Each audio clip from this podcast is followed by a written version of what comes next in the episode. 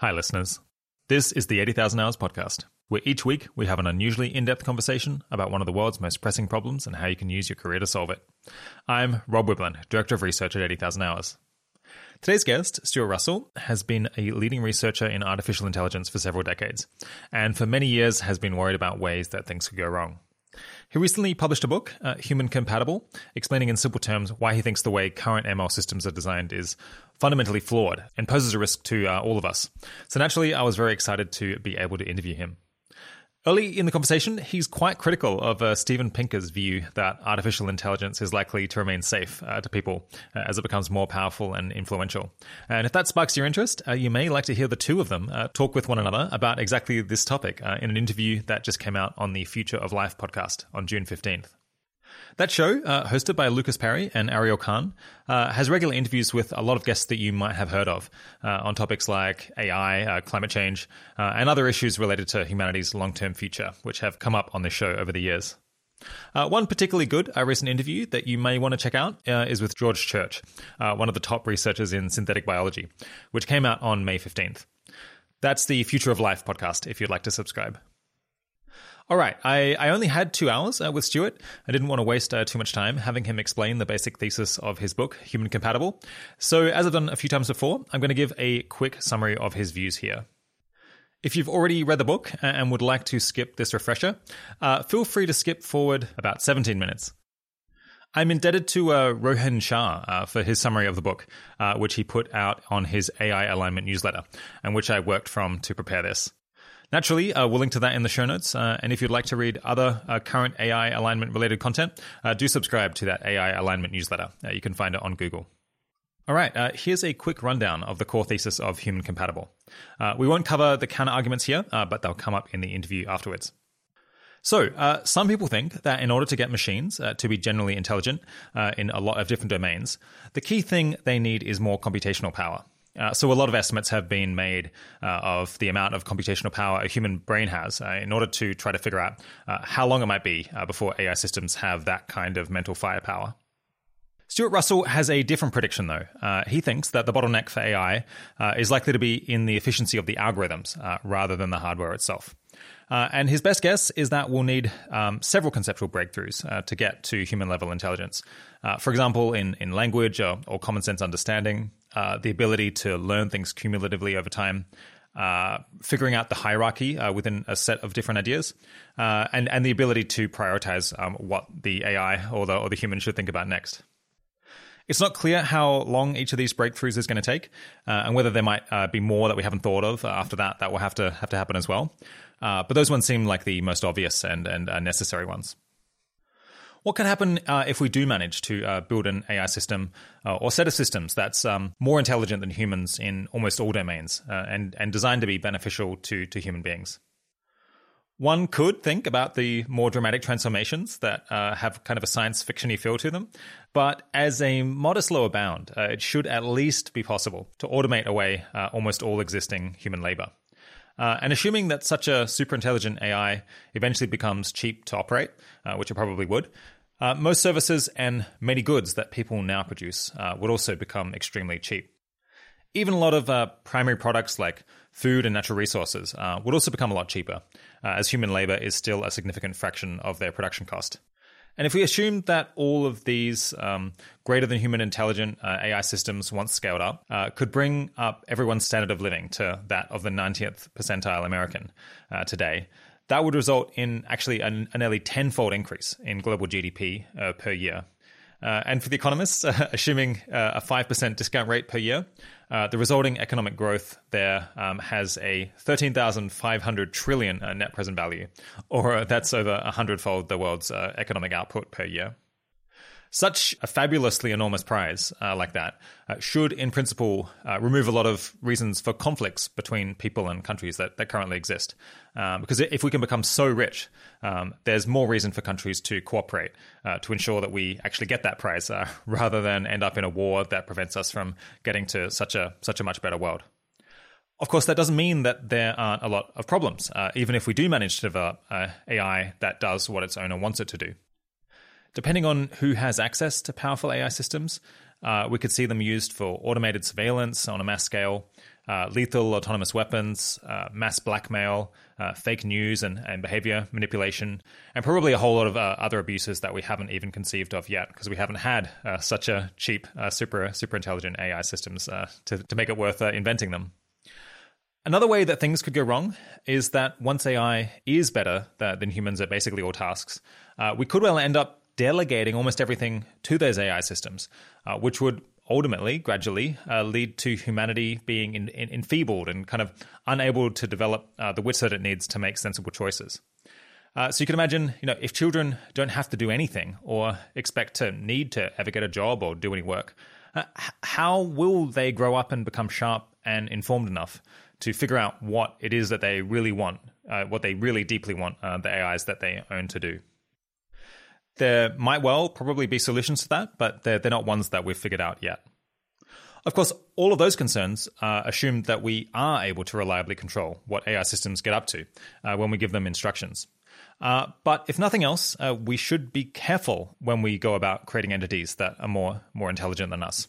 Uh, because uh, after all, uh, the gorillas probably aren't too happy about the fact that their habitat, their happiness, and indeed their existence depends basically on, on human uh, moods and whims at this point. And, and Stuart calls this the uh, gorilla problem, the problem of whether uh, humans can maintain their control and autonomy uh, in a world that includes machines with uh, substantially greater intelligence than they have. Of course, we aren't in the same position as the gorillas exactly. Uh, we get to design the more intelligent species ourselves, which is a big advantage. Uh, but before going ahead, uh, we should probably have some good arguments to explain why our design for A I isn't ultimately going to result in us succumbing to the gorilla problem the same way that uh, gorillas succumb to the human problem. This is especially important in the case uh, where we see uh, rapid increases in the intelligence and capabilities of the, of the systems that we're building, uh, a so-called hard A I takeoff. Uh, because in that scenario, we won't have that much time to gradually notice and solve any problems with the A I systems that we're building uh, as they arise over time. Setting aside the, the speed of the takeoff, do we currently have strong arguments that everything is going to be fine if we build A Is that are more generally capable than humans? Uh, Stuart thinks that we really don't, uh, and in fact there are good reasons to think that we will succumb to the gorilla problem and end up not in control of our own destiny. Uh, to see the risk, we need to realize that the vast majority of research in A I and related fields assumes that there's some definite, uh, completely known objective that, that has to be optimized. Uh, in reinforcement learning, uh, they optimize a reward function. Uh, in search, uh, we look for states that match a goal criterion. Uh, in statistics, we minimize expected loss. Uh, in control theory, we attempt to minimize a cost function. Uh, in economics, we design mechanisms and policies to maximize the utility of individuals or the welfare of groups or something like that. So across the board, we basically have specific spelled out formulas that we're trying to maximize. And Stuart says that the standard model of machine intelligence is that machines are intelligent to the extent that their actions can be expected to achieve their explicitly stated objectives. That means that if we put in the wrong objective, the machine is just going to obstinately pursue that objective, which is going to lead to outcomes that we don't like. So to be more concrete, uh, consider, for example, the, the content selection algorithms uh, used by big tech companies. YouTube's video recommender algorithm is typically asked to maximize some measure of engagement, uh, like, like viewing time. And given that goal, you'd expect it to try to figure out what videos users would most like to watch, uh, which the algorithm does do uh, to, to a large extent. But unfortunately, despite how simple these recommender algorithms are, uh, they've also learned some other tricks that we don't necessarily like. These algorithms have found that they can increase viewing time or click-through rates, not only by choosing videos that the user likes uh, more given their current beliefs and values, uh, but by actually changing the user's uh, beliefs and values. Basically, if the algorithm recommends videos that can convince you of a really strong and distinctive political opinion, uh, whatever that opinion might be, it can then more easily predict what videos you're going to like next. That is, uh, the videos that are going to continue to confirm those strong and distinctive views. Since more predictable users uh, can be given suggestions uh, that they're more likely to click on and go on to watch. Uh, one way the algorithm can best achieve its goal is basically by uh, radicalizing uh, the users that it's trying to keep on the site. In practice, this has meant that users are kind of pushed to become more extreme in, in their political views. Uh, but of course, the, the outcome or the specific way that people's views uh, change could be different in, in a different specific case. But regardless, it's likely to be worrying because algorithms are going about deliberately shaping uh, people in a way that we never asked for and probably don't want. And while we can't be sure, these algorithms may have already caused a lot of damage to the world. A lesson here is that we don't really know uh, exactly what objectives we want to put inside of our A I systems, uh, so that when they go out and maximize that objective, uh, the result is clearly a good one for us. Stuart calls this the King Midas problem, uh, because as the legend goes, uh, King Midas wished that everything he touched would turn to gold, uh, not realizing that everything there included his daughter and his food, uh, a kind of classic case study of a badly stated objective. In some sense, of course, we've known about this problem of how difficult it can be to say exactly what you want uh, for a long time, uh, both from kind of King Midas's tale and in stories about genies and, and other folk tales, uh, in which the characters kind of inevitably end up wanting to undo uh, their wishes that haven't been stated carefully enough and uh, end up being achieved in some extreme and perverse way. That's a problem that we see uh, cropping up with uh, current A I designs uh, pretty regularly. You might think that we could simply turn off the power to the A I if it goes and does something that uh, we don't want or uses a method to achieve a goal that we don't like. Uh, and, and for now we can, um, though we don't always choose to. Uh, for example, you know, those recommender algorithms that are bad for society as a whole uh, might not be turned off because a company is nevertheless making money from operating them. Uh, but there's another reason we shouldn't be confident that we'll always be able to turn off uh, our A I systems. And that's because within the current paradigm of machine learning, uh, for almost any goal that we give an A I system, it has a really strong incentive to stay operational. That's because staying operational is necessary for it to be able to achieve its goal. The logic is captured in one of Stuart's uh, nice quips. You can't fetch the coffee if you're dead. Uh, if an A I system is advanced and capable enough and programmed to relentlessly maximize the stated objective, it kind of has to resist uh, being turned off in almost all cases. So what's gone wrong with today's standard model of M L that can in principle produce such undesirable behavior? The underlying issue is that we've been evaluating uh, M L in a way which doesn't take into account that we really want machines to be useful for us. So Human Compatible proposes a new model uh, around which A I development should proceed, uh, in Stuart's view, based on three principles for the design of A I systems. This is kind of the, the core suggestion of the book. The first principle for the design of uh, future A I systems is that the machine's only objective is to maximize the realization of human preferences. Secondly, the machine is initially uncertain about what those preferences are. And thirdly, the ultimate source of information about human preferences is human behavior. This might sound common sense in a way, but it's really very different than what we're doing now. Uh, and the book expands a great deal on each of these points, and we'll talk about them more in the interview in a moment. You might worry that an A I system that's uncertain about its objective uh, is not going to be as useful uh, as one that knows its objective. But actually, this uncertainty is a feature uh, even today uh, rather than a bug. Basically, it leads to A I systems that are deferential and that ask for clarifying information and that try to learn human preferences over time. For instance, an A I system designed on those three principles won't necessarily resist being turned off uh, because its desire is to achieve its owner's goal, and it doesn't know what that goal is.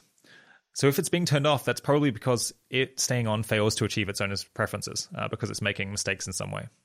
And papers have showcased uh, A Is built along these lines uh, that do prefer to be turned off uh, in the right sensible circumstances. So that's, in very broad strokes, uh, the proposed solution.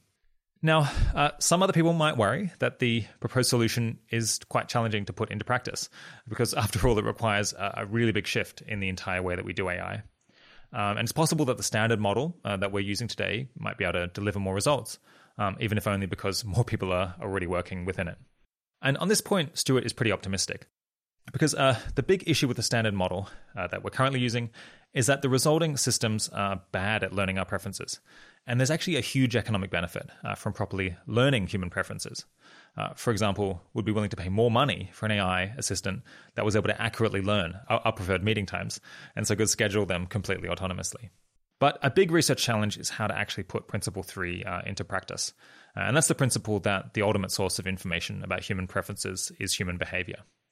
Uh, for A Is to be able to follow this, they have to be able to connect our behavior uh, with our preferences. And that's trivial for people because we're very good at interpreting uh, the intentions that go behind uh, people's actions. But it's incredibly hard for M L systems so far. There's two papers, uh, Inverse Reward Design uh, and Preferences Implicit in the State of the World, uh, that attempt to tackle pieces of this puzzle, which listeners could go and look at. Uh, one issue here is that we need to use something called uh, Gricean semantics uh, for language, which is that when a user, when someone like us says X, we don't always mean the literal meaning of X. Um, someone who's listening to us has to take into account uh, the fact that we bothered to say X at all, and also that we didn't say some other thing Y. Um, so, for example, uh, I'm only going to ask someone uh, to go and get a cup of coffee if I believe that there's a place to buy reasonably priced coffee nearby. Uh, a human automatically knows that, but uh, an A I system currently listening to us and taking instructions doesn't necessarily understand that. And so if those beliefs happen to be wrong, um, the agent or the person I'm talking to should come back and check in rather than trudge hundreds of miles or pay hundreds of dollars uh, to ensure that I get my cup of coffee that I've asked for. And actually d- designing a system that knows uh, when to do that, when to check in and uh, when to decide not to follow through on an instruction uh, is a serious engineering challenge, uh, but something that we're going to have to do.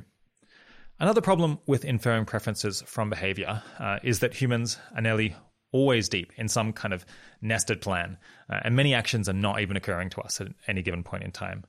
Uh, so right now, I'm working on this podcast, uh, and I'm not considering whether I should become a fireman or change my career in some other way. Uh, I'm not writing this summary or reading out this summary uh, because I just ran a calculation showing that this would be the best way to achieve my preferences out of all of the actions that I could take. Uh, rather, I'm doing it because it's kind of a subpart of an overall plan of making this episode, which itself is a subpart of other plans like having the podcast as a whole. Uh, and so the connection to my preferences is actually pretty distant, and one wouldn't want to overread uh, my my preferences uh, based on my specific actions of recording recording this introduction. Um, so how can machines know how to make sense of all of that? All of these issues suggest that we uh, need work across a wide range of uh, other disciplines, uh, including cognitive science, uh, psychology, uh, and neuroscience, in order to figure out how to teach machines uh, to figure out uh, what's going on with human preferences. So far, though, we've been talking about how to solve these issues with just a single human being. Uh, but of course, there's going to be multiple humans using different A I systems uh, in this potential future world. Uh, so how do we go about dealing with that? As a baseline, I guess we could imagine that every human gets their own uh, agent A I uh, that optimizes for their personal preferences. But a natural problem that would might occur to you is that this would benefit people who care less about other people's welfare, because their A I systems could go and uh, do a wider range of plans that might harm others in a way that um, the A I agents for an altruistic person couldn't. Uh, but what if we had laws that prevented A I systems from acting uh, in antisocial ways, in the same way that we have laws that prevent humans from acting in uh, antisocial ways? Uh, one challenge is that it seems pretty likely that uh, a superhuman intelligent A I uh, would be able to find loopholes in, in such laws uh, so that they can find ways to do things that are strictly legal uh, but still antisocial, uh, like line cutting, for example. The underlying problem there is just another instance of the of the problem that we can't just write down what we want and have an A I optimize it. Uh, our, our preferences and what we mean by laws is just too subtle to, to really be captured in kind of black letter law on the page. What if we went in the exact opposite way, and rather than make A Is that just benefit their owners, uh, instead we were to make our A I systems utilitarians, uh, assuming that we could figure out some uh, acceptable method to everyone for comparing uh, welfare across different people? Then we get uh, what Stuart calls the Somalia problem, that the, these A Is would uh, up sticks and go off to Somalia to help the world's worst-off people. Uh, and in some sense, this is good, uh, but then why would anyone go and spend their money to buy such an agent that immediately leaves them and goes and helps someone else? Uh, it seems unlikely that such extremely uh, charitable A I systems would end up being the most popular, popular ones with customers. Stuart basically concludes that it's not obvious uh, how we should deal with a situation with powerful A I systems and multiple people with uh, different competing preferences. Uh, so there's still a lot more to be said uh, and done to account for the for the impact of A I on humanity as a whole. Uh, to quote Human Compatible, uh, there's really no analog in our present world uh, for the relationship we will have with uh, beneficial intelligent machines in the future. It remains to be seen how the endgame turns out. All right, that's my quick summary of the book, largely cribbed from Rohan Shah. Now you know enough to dive right into this interview. Uh, so without further ado, here's Professor Stuart Russell. Today, I'm speaking with Professor Stuart Russell. Stuart is a computer scientist, best known for his contributions to artificial intelligence. He's a professor at U C Berkeley and did his PhD in computer science at Stanford, focusing on analytical and inductive reasoning back in the eighties. He's the author of possibly the most popular A I textbook in the world, Artificial Intelligence, A Modern Approach, which was first published in nineteen ninety-five and is now in its third edition. He's the founder and leader of the Center for Human Compatible A I at U C Berkeley, and his most recent book, Human Compatible, Artificial Intelligence and the Problem of Control, discusses the potential upsides and downsides of transformative A I, and came out in October last year. Thanks for coming on the podcast, Stuart. Nice to be here on the podcast. Okay, so I hope to getting to talk about the uh, best arguments against your view and the most valuable work that people should be doing right now if your basic perspective on A I is correct. But first, what are you doing at the moment and why do you think it's really important work? Well, at the immediate moment, I just finished the fourth edition of my textbook. So that went out to the publisher yesterday. And interestingly, so we revised the introductory part of the textbook, which explains what A I is and, you know, how you should think about it overall. What is the problem that you're solving when you build an A I system? So we revised all that to say that the standard model that you're building something which is going to optimize an objective, that standard model is wrong. And you should have a different model where, you know, according to the principles outlined in Human Compatible, the A I system is supposed to be optimizing human preferences, but doesn't know what they are. And you get this much more of a kind of a two-way problem where the human and the machine are jointly engaged in a in a game whose solution is beneficial to the human being. So we say all that in chapter one, chapter two, and then we say, well, unfortunately, all of the technical material that we've developed in A I is under the, under the old model. So for example, your search algorithms all assume that you know exactly what the goal is and you know exactly what the cost function is. Your M D Ps all assume that you know exactly what the reward function is. So there's a big gap. And that's basically what we're going to try to fill in the next few years, so that along with telling people that they should rethink their understanding of A I completely from the ground up, we actually provide them with the new tools so that they can do A I in this new paradigm. Yeah. So let's get into your new book, and not a textbook, a popular nonfiction book, Human Compatible, Artificial Intelligence and the Problem of Control.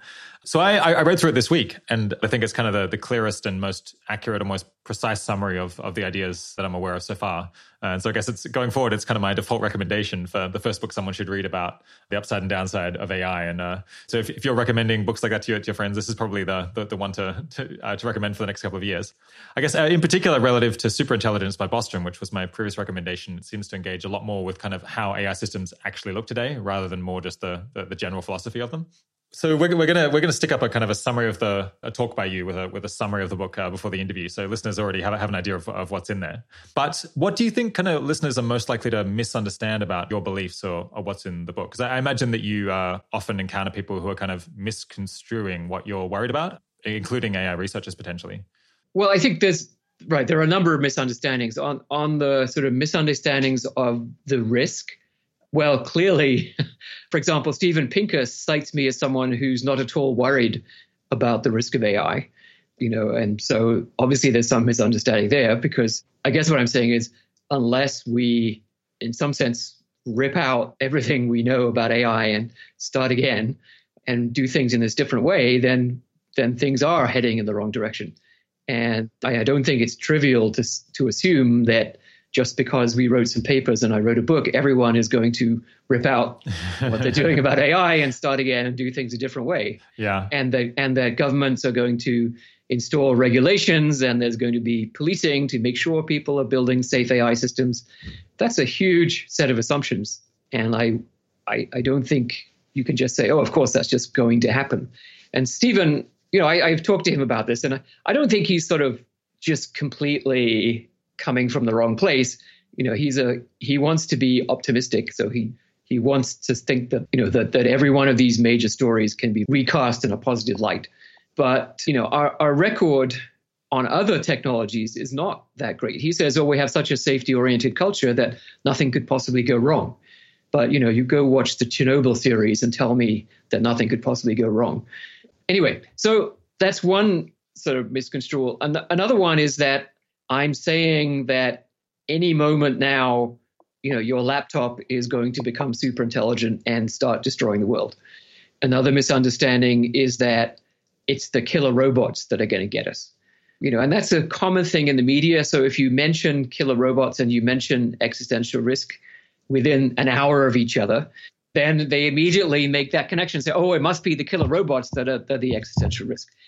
So another misunderstanding, which is not, I don't think you could get it from my book, because I actually, no, you can. You can get it from my book, because some people have misunderstood this, is that the risk of the existential risk from A I comes from machines spontaneously developing consciousness. And, you know, that's kind of what you see in Hollywood.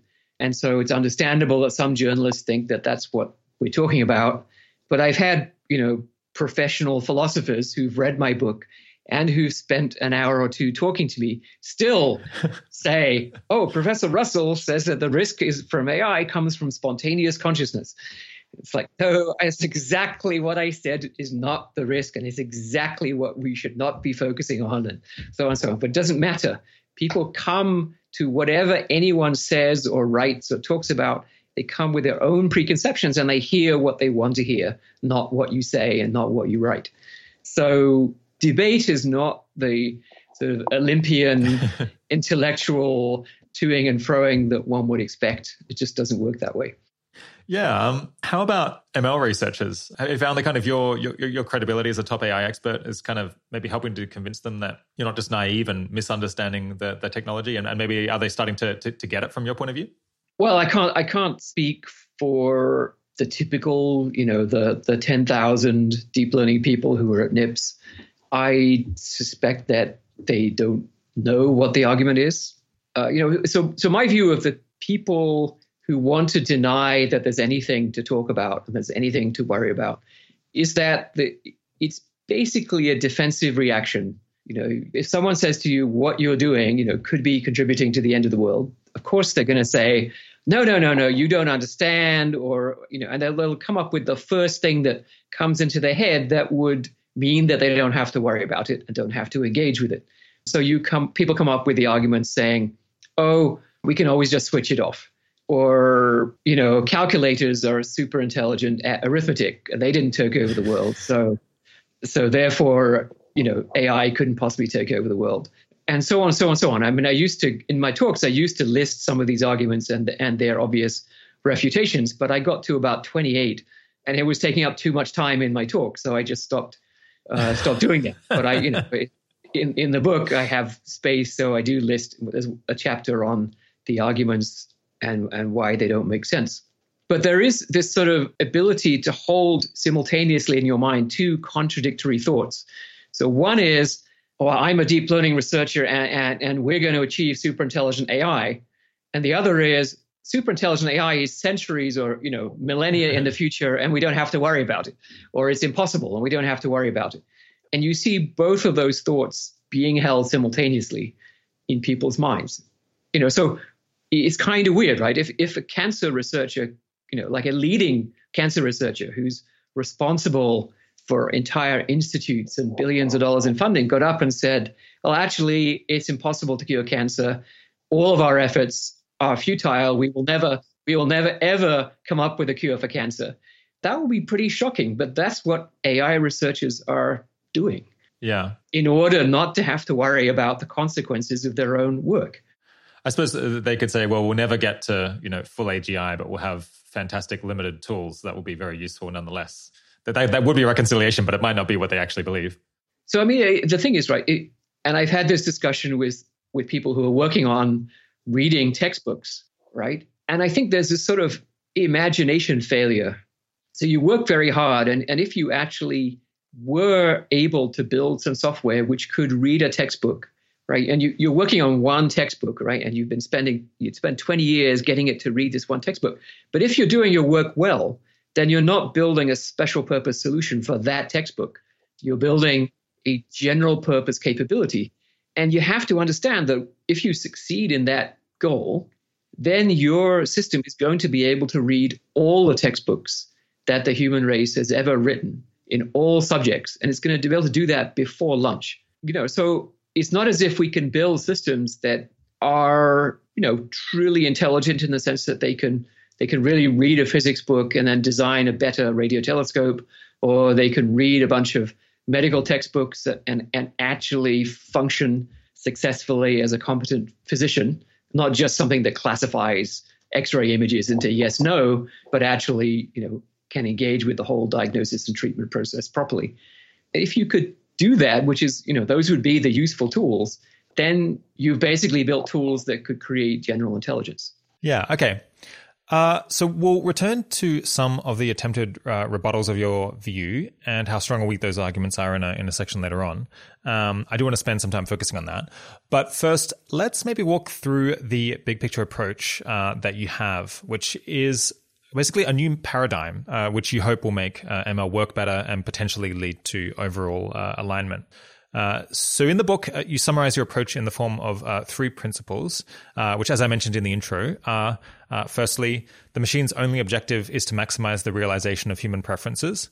Uh, secondly, the machine is initially uncertain about what those preferences are. Uh, and thirdly, uh, that the ultimate source of information about human preferences is human behavior. Uh, so let's talk about them one by one, starting with the first principle, uh, which you call uh, purely altruistic machines. Uh, what do you mean by that?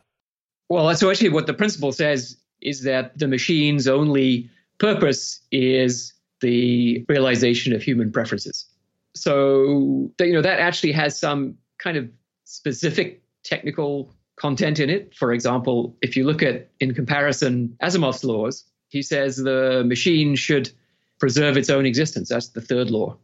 And he's got a caveat saying, you know, only if that doesn't conflict with the first two laws. But in fact, I, it's it's strictly unnecessary. Because the reason why you want the machine to preserve its own existence is not some misplaced sense of concern for the machine's feelings or anything like that. The reason should be because its existence is beneficial to humans. And so the first the first principle already encompasses the obligation to keep yourself in functioning order so that you can be useful to human, you know, helping humans satisfy their preferences. So there's a lot you could write just about that, right? It seems like, you know, motherhood and apple pie. Well, of course, machines should be good for human beings, right? What else would they be? But, you know, already that's a big step because the standard model doesn't say they should be good for human beings at all. The standard model just says they should optimize the objective. And if the objective isn't good for human beings, the standard model doesn't care, right? So just the first principle, you know, would include the fact that, you know, human beings in the long run do not want to be enfeebled. They don't want to be overly dependent on machines to the extent that they lose their own capabilities and their own autonomy and so on. So people ask, you know, isn't your approach going to eliminate human autonomy? But of course, no, right? A, a properly designed machine would only intervene to the extent that human autonomy is preserved. And so sometimes it would say, no, I'm not going to help you tie your shoelaces. It's, you know, you have to tie your shoelaces yourself, just as parents do at some point, you know, with the child. It's time for the parent to stop tying the child's shoelaces and let the child figure it out and get on with it. There's something so interestingly patronizing about that image, but yeah, so this is this is this is something I say in the book that, you know, that that's one metaphor or model that you could try to apply to this relationship between machines and humans, but it's not the right one because we are not the children of the machines and we don't want to be the children of the machines. We're in some sense supposed to be in charge of them, right? So in some sense we're the parents, but we're being treated as the children. so there so the point here is that there isn't really a good model or metaphor that you can apply. There's no example in nature of this. There's no example in human society that I know of. So we really have to kind of work it out from scratch as to what is this relationship yeah. that doesn't have any analogs anywhere else. So to get this principle of, I guess, machines just trying to satisfy human preferences off the ground, it seems like throughout the book you kind of assume that A Is necessarily don't have their own kind of independent moral interests or or rights or or their own level of welfare. I guess if that's not the case, yeah, how much does that break this principle and how much is that kind of a problem for, for your overall vision? Well, so yeah, I, I, I talk a little bit about that in, in the question of, of machine consciousness, which I say is mostly irrelevant. It's irrelevant from the safety point of view, yeah, but it is relevant when it comes to the rights of machines. If they really do have subjective experience and, you know, putting aside whether or not we would ever know, putting aside the fact that, you know, if they do, it's probably completely unlike any kind of subjective experience that humans have or even that animals have because it's being produced by a totally different computational architecture as well as a totally different physical architecture. But even if we grant all that, you know, put all that to one side, it seems to me that if they are actually having subjective experience, then we do have a real problem. And it does affect the calculation in some sense. It It might say, and I, you know, I, it's a whole separate book. It might say, actually, then we really can't proceed with this enterprise at all because we, I think we have to retain control from our own point of view. But if that implies, you know, inflicting unlimited suffering on sentient beings, then it would seem like, well, we can't go that route at all. Yeah. Right. If, if you know, it would be kind of I don't know exactly. Uh, again, there's no analogs, right? It's not it's not exactly like inviting a superior alien species to come and be our slaves forever, but it's sort of like that. Um, yeah. I suppose if you if you didn't want to give up on the whole enterprise, you could try to find a way to design them so that they weren't conscious at all. Or I suppose alternatively, you could you could design them so that they are just like extremely happy whenever human preferences are satisfied. So it's kind of a win-win.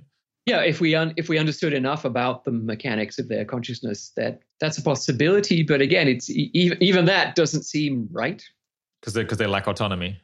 I mean, it, at least to us, it feel. I mean, we wouldn't want that fate for a human being, right? That they, you know, that we give them some happy drug so that they're happy being our servants forever and having no freedom.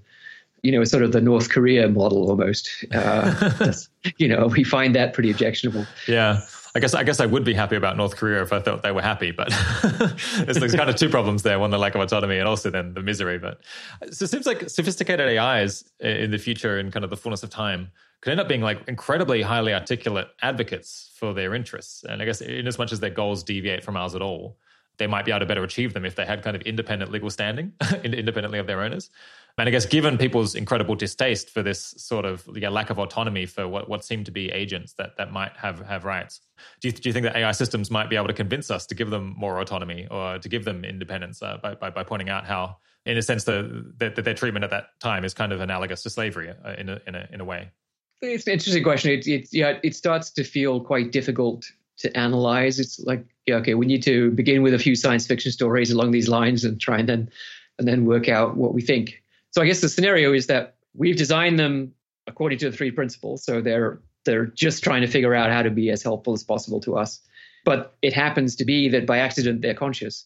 Well, it, it doesn't actually matter whether they're conscious or not. I think they could be not conscious. But I'm saying, like, I guess in as much as you get kind of any deviation between their interests, in as much as we've imperfectly made them want to satisfy our preferences, then that creates like a window for them to then think, well, actually, I'll achieve my goals by kind of advocating for more independence. And and in fact, there's like very pers- arguments that would be very persuasive to society that would allow me to successfully do that.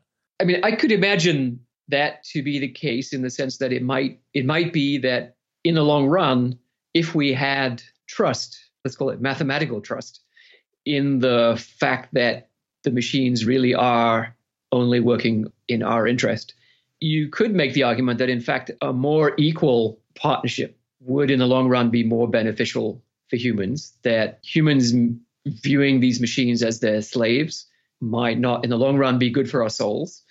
But we could only have a different relationship if we trusted that their autonomy would still be beneficial. Yeah. Right. That they wouldn't then suddenly use it to take over the world and destroy us. You know, and it's it's kind of interesting. So I've been reading, you know, looking actually for models in science fiction of sort of non-dystopian A I futures.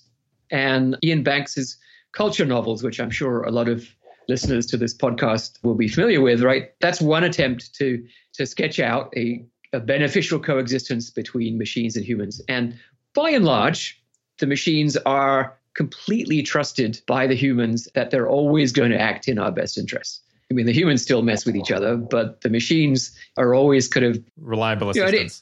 You know, they're, they're not, well, they're not assistants because, I mean, yes, they provide assistance, but they're clearly, you know, far superior. In some sense, they kind of run the universe. They run the culture. They make sure that everything functions.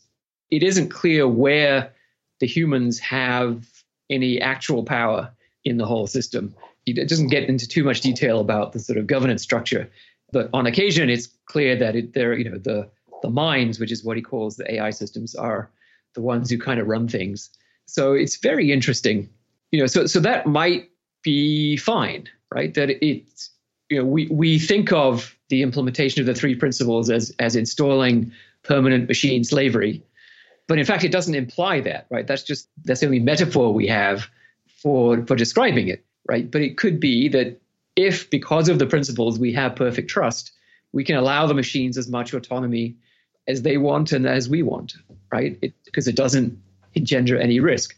So we treat each other by and large, in, mostly within civilized societies, we trust that other people in our society are not out to get us. And so we we function successfully as co-equals, and we allow auto- autonomy to other people as long as they don't abuse it. Yeah. All right, so we should move on. Uh, the, the second principle is called uh, humble machines. What's that? What's that one, and why does it matter? So the second principle is that machines are going to be uncertain about the human preferences that they're supposed to be optimizing or realizing. And that's not so much a principle, it's just a statement of fact, right? That's the distinction, you know, that separates this revised model from the standard model of A I. And um, it's really the, the piece that is what brings about the safety consequences of this of this model, that if you If machines are certain about the objective, then you get all these these undesirable consequences. You know, the paperclip optimizer, et cetera, where the machine pursues its objective in an optimal fashion, regardless of anything we might say, right? So we can say, you know, stop, you're destroying the world. And the machine says, but I'm just carrying out just the, following orders. Op, the optimal plan for the objective that's put in me. You know, and it doesn't, the machine doesn't have to be thinking, okay, well, the human put these orders into me. You know, what are they? It, it's just the objective is the constitution of the machine. You know, and if you look at the agents that we train with reinforcement learning, for example, depending on what type of agent they are, if it's a Q learning agent or a policy search agent, which are two of the more popular kinds of reinforcement learning, they don't even have a representation of the objective at all. Right? They're just the, the training process where the reward signal is supplied by the reinforcement learning framework. So that reward signal is defining the objective that the machine is going to optimize. But the machine doesn't even know what the objective is. It's just an optimizer of that objective. And so, you know, there's no sense in which that machine could say, oh, I wonder if my objective is the wrong one or, you know, or anything like that. It's, it's just an optimizer of that objective. So I guess the same way that my coffee grinder doesn't wonder, like, do I really want to be grinding coffee? It's just like, it's just cranking out like what the the, the process yeah. that it must follow. Yeah, you press the button and it's, and that's, you know, and so all all machines are like that, all humans are like that. We're all just following the the constitution, right? That is what our design does. So we have to get that constitution right from the beginning. And and so this is my proposal for how machines should be constituted. And there's lots and lots of, you know, unfilled in details in this, right? So does the machine need to know the principle, so to speak? Or, or again, could it just be that it's it's constitutionally constructed to be implementing these principles? And how does it go about satisfying the first principle? You know, does it have to have an explicit model that it builds of human preferences, blah, blah, blah? I mean, that would be the natural way that we would think about it. But, you know, we would also think the natural way that you would play chess is you would know the rules of chess. But you can build a chess program that doesn't know the rules of chess, right? They can't can't reason about them. It has no sense. You know, if you showed it a move that was illegal, it would have no sense that that move was illegal. It doesn't even have the distinction legal, illegal chess move. So there are ways to build A I systems that that are very different from the way you might, common in the common sense mode, think about how that task would be done. So I think there's a lot of work to do in taking these three principles and actually instantiating them in different ways and, and understanding the formal properties of those instantiations. Yeah. So I guess the benefit of having machines that are that are uncertain about uh, what they're trying to optimize or what, what people's preferences are is that it gives them a reason to to reflect or to yeah to have the kind of higher order processes where they kind of reflect on whether what they're what, what on the object level they're trying to do right now is actually going to accomplish their like higher level goal. But if I understand correctly, it's like most almost all A I, maybe all A I systems so far kind of haven't had this high level uncertainty about what the what the goal should be. So kind of the, the utility function or the, the cost function, the reward function, uh, they're all yeah. kind of built in as if they're as if they're known perfectly, which then can lead to some kind of wacky behavior. Is it going to be hard to persuade people, do you think, to, to to shift towards uncertainty about what should be optimized? Or is it kind of widely recognized that this is just an inevitable progression as A Is are, are having to solve more more complicated problems with, with greater autonomy? So it, what I predict is going to happen is that in a few years, everyone is going to say, well, of course, we always thought that. Right? What are you what are you saying? You know, fixed objective. Whoever thought that machines should have a fixed objective? You know, don't be ridiculous. But there isn't going to be a moment in which they say, you know what, I was wrong. And Professor Russell, you're right, and, and I'm going to switch to your way of doing things, right? Everyone thinks that that's that's how it works, but it doesn't work that way, right? It's just yeah. you know, people forget that they ever thought otherwise.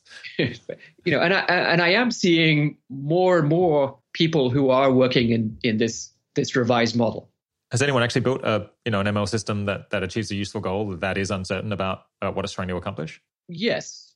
Yeah. So, for example, Dorsa Sadigh at Stanford is doing this, and other people, Chelsea Finn, you know, An- Anka Dragan, Sid, so people in human robotics interaction, Sid Srinivasan. So there are, you know, and I, I think in that area of H R I, that was sort of an independent thread, because if you're building a robot that's going to interact with a human, the robot has to try to figure out what it is the human is trying to do so that it can either get out of the way or be helpful.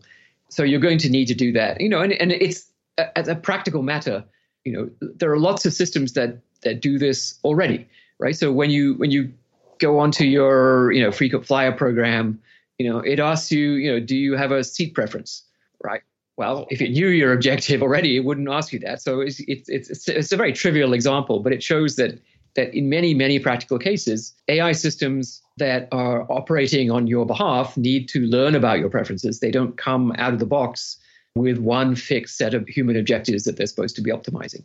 And we're just taking that simple principle, you know, do you prefer an aisle seat or a window seat, and extending it to everything. Because as A I systems start doing more than just booking seats for you, they're going to need to know more about your preferences. Yeah. Okay, so the, the third principle, which is super related to, to the previous one, is that M L systems should learn to predict uh, human preferences. And I think, I re- yeah, reading the book for the first time, I think I actually understood what inverse reinforcement learning is. I, I'd heard a lot about it and talked about it with people on the show. But maybe, maybe I, can, I can quickly describe it and you can tell me whether I've gotten it right. Okay. So basically, we should design M L systems or inverse reinforcement learning. Well, normal reinforcement learning is that an M L system will experiment with different ways to accomplish to accomplish a goal, and then it will get reinforced if it manages to do that. In inverse reinforcement learning, it's trying to figure out, it, it observes different things happening and then sees like whether the goal was accomplished and then tries to figure out what the goal was. So it has some kind of prior, some expectation about what possible goals could be getting optimized here, and then tries to kind of reverse engineer what the goal must be in order to make sense of the behavior of, of an agent. Is that a decent summary? Yeah, that's one that's one way to do inverse reinforcement learning is, is a, that's what you described was Bayesian I R L, where you start with a prior and then the evidence from the behavior you observe then updates your prior, and eventually you get a pretty good idea of what it is the, the entity or person is trying to do. You know, it's a very natural thing that people do all the time.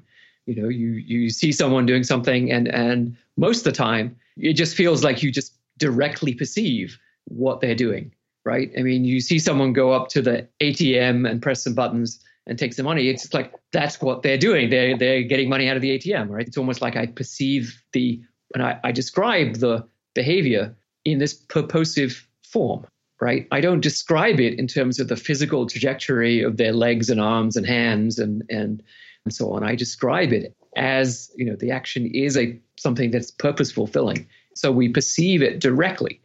And then sometimes, you know, it, it you could you could be wrong, right? They could be trying to steal money from the A T M by some special code key sequence that they've figured out, or they could be acting in a movie, you know. And if so, if you saw them like take a few steps back and then do the whole thing again, right? You might wonder, oh, that's funny. What are they doing? You know, maybe they're trying to get out more money than the the limit they can get on each transaction, you know. And then if you saw someone with a camera filming them, you would say, oh, okay, I see now what they're doing. They're not getting money from the A T M at all. They're acting in a movie. So it's just absolutely completely natural for human beings to interpret our perceptions in terms of purpose. You know, in, in conversation, you're always trying to figure out what, you know, why is someone saying that? You know, are they asking me a question? Is it a rhetorical question? I mean, I know it's it's so natural, it's subconscious a lot of the time. So there are many different forms of interaction that could take place that would provide information to machines about human preferences. For example, just reading books provides information about human preferences, about the preferences of the individuals, but also about humans in general. One of the ways that we learn about other humans is by reading novels and, and seeing, you know, the choices of the characters, and sometimes you get direct insight into their motivations, depending on whether the author wants to give you that. Sometimes you have to figure it out. So I think that there's a wealth of information from which machines could build a general prior about human preferences. And then, you know, as you interact with an individual, you refine that prior, right? You find out that they're a vegan. You find out that they voted for President Trump. You try to resolve these these two contradictory facts, you know, and then you gradually build up a, a more specific model for that particular individual. Yeah. So I guess uh, th- throwing these three principles together quickly. So the first one is that machines should be designed basically to satisfy our preferences. Second principle is that they're not sure what they are. And the third principle is that they should be designed to, to figure out what they are. Because an objection that I've heard from a few people is that, you know, shouldn't the first principle include potentially the the, the preferences of animals or, or, or other beings that that don't own any A Is? I guess you point out that the animals would get consideration indirectly via the preferences that humans have for, for animals uh, to, to have good lives and not to suffer. But do you worry that that might be an insufficient level of moral consideration for, for sentient beings that aren't the A I's owner or are capable of owning A Is? I guess it seems like it's we're potentially like running close to a to a moral catastrophe there, although potentially one that I guess we would we already have without without A Is. Yeah, I mean, so uh, and I, I actually bring up that issue. You know, very early on, as soon as I bring up the first principle, I say, well, what about what about animals? And I think it's a, it's an interesting point, certainly worth discussing more. But, the, you know, obviously there are some complications of taking into account the interests of animals, right? I mean, you know, if, if each if each organism gets sort of equal vote, so to speak, well, you know, we're we're outnumbered, you know, a billion to one by or tri- you know, trillions to one by bacteria, you know, billions to one by insects and phytoplankton, and so on and so forth. So you're already facing a real a real problem if you try to go that way. So I think what I what I actually believe is the following, that completely separate from A I and all this stuff, right? I, I think we probably don't give enough moral weight to the preferences of animals. And I think that's changing. I think we're less willing to have farm animals living in utterly miserable conditions. I think you know, more and more people are becoming vegans and vegetarians because they don't feel right about the way we treat farm animals. But ultimately, it's hard to argue that we should build machines that care more about animals than we care about animals. Right? I mean, it's sort of a general principle. What is the moral obligation on you to build machines that do what you don't want to do? Yeah. I mean, I suppose someone could say, well, what we should do is design an A I where the goal isn't, say, to satisfy human preferences. It's to do the thing that's like optimally moral. And it's and the second principle switches from being it's uncertain about like what human preferences are to it's uncertain about like what is the moral truth and what is ideal. And then the third right, principle what, is, what, I mean, what is, makes is it tries to do philosophy a, to What to makes you that think out. that there's, you know, if there is an objective moral truth in the universe, yeah. which I don't believe, what makes you think that that human benefit, you know, is anywhere uh, on the scale? Right. Yeah. I mean, there's billion, there's, you know, potentially billions, trillions of civilizations in the galaxy. There's billions of species on the Earth. What makes you think that human benefit is going to even be, a, you know, in the in the seventeenth decimal place of, of what the optimal moral strategy? Right. Because, I mean, think about it.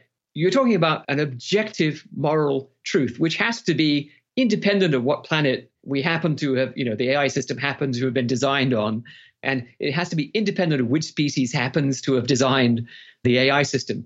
So even if you believe that this objective moral truth exists, which I don't, it seems like a pretty much guaranteed uh, catastrophe, right? That there's very little reason to think that the outcome from optimizing objective moral truth is going to be anything that we're particularly happy with.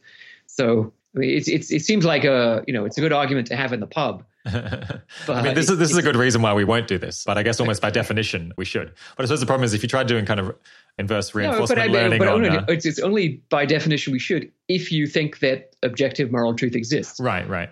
Yeah. So so so, so, so it kind of presupposes that, in which case it's like, but yeah, definitionally, yeah, if that exists, then that is what you ought to do.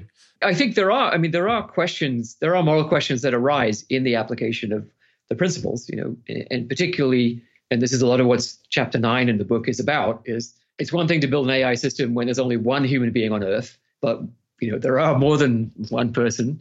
So how are you going to figure out what the A I should do on behalf of multiple people? So, okay, so I just wanted to come back to the animal question, right? It, I think the you know the the sentiment behind it is we do a lot of terrible things to animals, and I'm pretty sure that the people asking these these questions are people who think that. Right, there are a lot of people sure. who don't think that. A lot of people who think, oh, yeah, animals will eat them. It's kind of funny. I, you know, I, I read a lot of books with my kids, and when you read like eighteenth century books where people are, you know, landing on unexplored islands or whatever, the first thing they do when they see an animal is kill it. It's like, you know, they don't even think about it. It's like, of course, you know, oh, you know, an animal appears and, you know, the men raise their rifles and blow, you know, blow it to smithereens. It's just what you do, right? And then in the nineteenth century, it's like, well, they're kind of like, sometimes they do, sometimes they don't. And then, you know, in the twentieth century, well, of course, you wouldn't think that the first thing you should do when you see an animal is kill it. So we've clearly gone through a fairly rapid evolution in how we think about our relationship with animals. But I think we're still we're still very short term and myopic. There's, you know, there's a whole other story about the fossil fuel industry, but, you know, the fossil fuel industry is is part of a process that's leading us to destroy our environment and our climate. And clearly that's myopic, right? It, that's not what we prefer, right? We don't prefer that, you know, for the next few centuries, the Earth is mostly uninhabitable. That's not what we prefer. That happens to be what we're doing. And it's important to distinguish between what we do and what we prefer. And I think the A I systems could help us notice this discrepancy and, and help us change our actions to be more aligned with our preferences. And so this, so actually this sort of, we have a failure of collective decision-making in many cases. So, so that's how I think we can resolve this feeling that, oh no, we don't, we don't want the machines to, to just contribute to the maximal exploitation of the animal kingdom. They shouldn't do that because our exploitation of the animal kingdom is short-sighted and not in our own long-term best interests. And and so that hopefully that, that resolution should make the animal rights people happier. You know, and, and I think in general, we will over time just, you know, so so think about this, right? Just think about our our preferences for the well-being of other humans, right? I think those are changing as well. I think in various societies over history, there have been times when an individual would have very little concern for the well-being of other individuals. It was basically dog-eat-dog, law of the jungle. You know, particularly when it comes down to very precarious existence, you're going to be much more focused on your own and much less focused on, on other people's. But that's changing, and I think, you know, it's less and less acceptable, I hope, for for a person in a civilized society to be indifferent to the suffering of others and not taking any action at all to prevent it, whether that's just, you know, paying your taxes or agreeing that we should pay taxes to, to help the less well-off and so on. So the same thing would apply to animals. I hope and I think that over time we will just give more weight. But don't forget, giving weight to the preferences of others actually costs you something, right? It's not just, well, you're a bad person if you don't give a lot of moral weight. It's, okay, fine. You want chickens to be, you know, free to roam around and to live out their natural lives. Then great, you know, you're going to pay twenty-two dollars a dozen for eggs. You happy about that? That's just a, a simple example, right? But it doesn't count as actual ha- actually having concern for animals if it doesn't cost you anything. Yeah.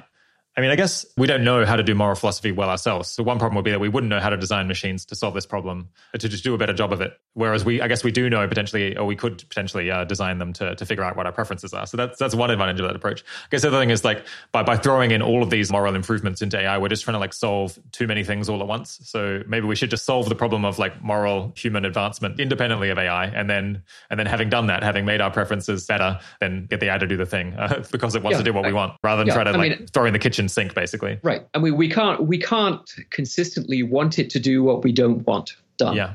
Right. Just just you. That's just not logical to want something that you don't want. So it doesn't make sense to want to build machines that do what you don't want. Yeah. I guess there's a challenge of people wanting to build machines that other people do, uh, that do things that other people don't want them to do, which uh, that is the problem of like, yeah, people have different preferences. Um, yeah, yeah, let's move on. You talk about this enfeeblement problem, which I which I hadn't really heard explored before, which is, I guess, this challenge of trying to figure out if we've handed over most of the actual work that has to be done to make society function over to A Is, then ideally we need to figure out some way to kind of keep humans sharp and informed enough to be sensibly guiding through their preferences, their their A I tools, potentially kind of in perpetuity, even when there's no longer any economic incentive or practical incentive for people to learn about, about the world anymore because they don't have to have jobs anymore. I guess I'm a little bit skeptical of, of that vision of things because it seems like within a couple of generations, I would expect just almost a full handover to A Is rather than continuing like base level, like human supervision, because the practical benefits of, of, of handing over to a greater degree would, would be so large. But within that framework, I guess it does seem like people would be motivated to learn about the world just out of curiosity, because it's like lots of people, you know, learn things that aren't useful for their jobs. And maybe also A Is would be able to design super entertaining and engaging ways for us to educate ourselves about the things we need to know in order to better figure out what we want and how they ought to behave. Yeah, what, what do you think of that take? Well, I don't, I, I don't think anything you can say about humans can be said out of the context in which those humans are raised. So, so humans have curiosity, but how much curiosity would they have in a different situation? Where you there was know, no practical it, benefit and they hadn't learned that there was practical benefit to learning. Well, I mean, you know, so, so go all the way to, you know, the children who are raised by wolves or whatever, right? The, the, the outcome seems to be that, oh my gosh, if they're abandoned in the woods as infants and somehow they survive and grow up, they don't speak Latin, right? Uh, they don't speak at all. And they have some survival skills, but, you know, are, are they writing poetry? Are they trying to learn more about physics? No, they're not doing any of those things. So it's not, you know, it's not, there's nothing natural about, shall we say, scientific curiosity. It's something that's emerged over thousands of years of, of culture.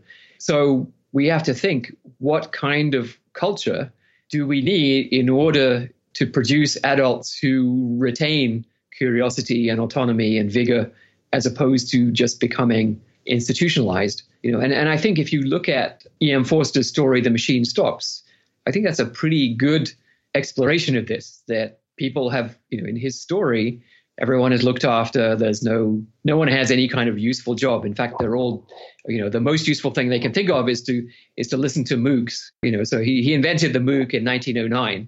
So people are, people are giving, you know, online open lectures to anyone who wants to listen.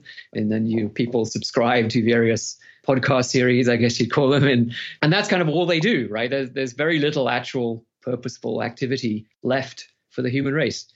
And this is not a desire, to me, this is a disaster. You know, we could destroy ourselves with, with nuclear weapons. We could, you know, wipe out the habitable biosphere with, with climate change. You know, these would be disasters. And this is another disaster, right? A future where, where the human race has kind of lost purpose, you know, that the, the vast majority of individuals function with very little autonomy or awareness or knowledge or learning.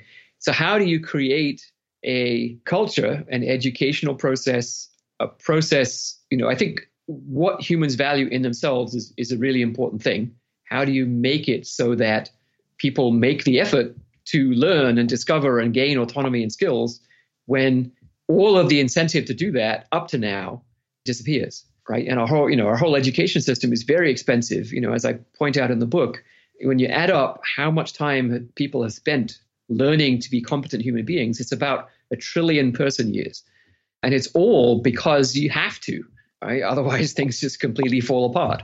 And we've internalized that, you know, in our whole system of, you know, how we reward people. You know, we, we give them grades, we say, you you know, we give them accolades, we give them Nobel Prizes. You know, well, there's an enormous amount in our culture which is there to reward the process of learning and becoming competent and skilled.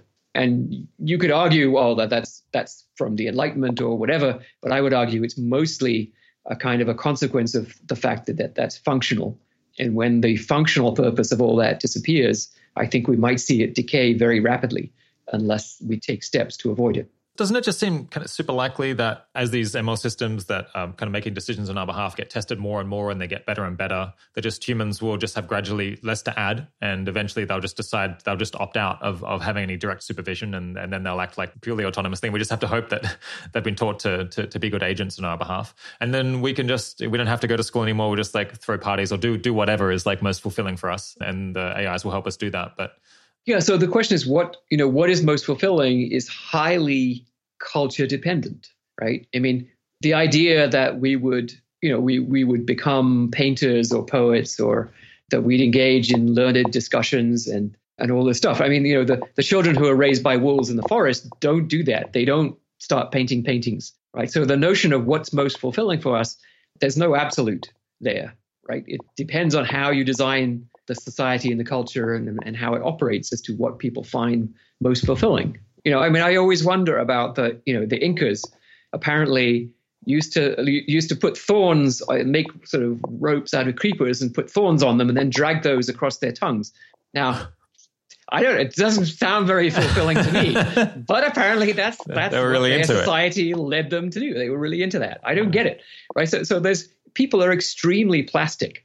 You know, another good example would be Never Let Me Go, which is a novel and a movie about a society where we create clones of ourselves not to give too much of the story away, but we create clones of ourselves. And the purpose of those clones is to provide organs when our own organs fail.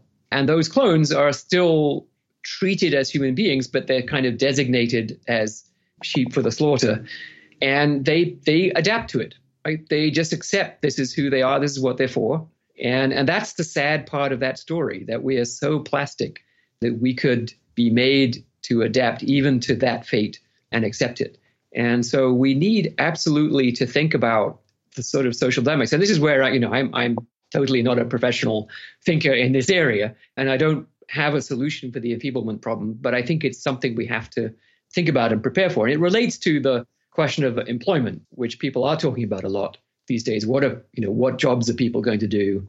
And in the in the section in the book where I talk about that, the issue that I see is that if it's true that machines are going to be doing all of the stuff we currently call work, right? Uh, keeping the trains running on time, making the trains, et cetera, et cetera.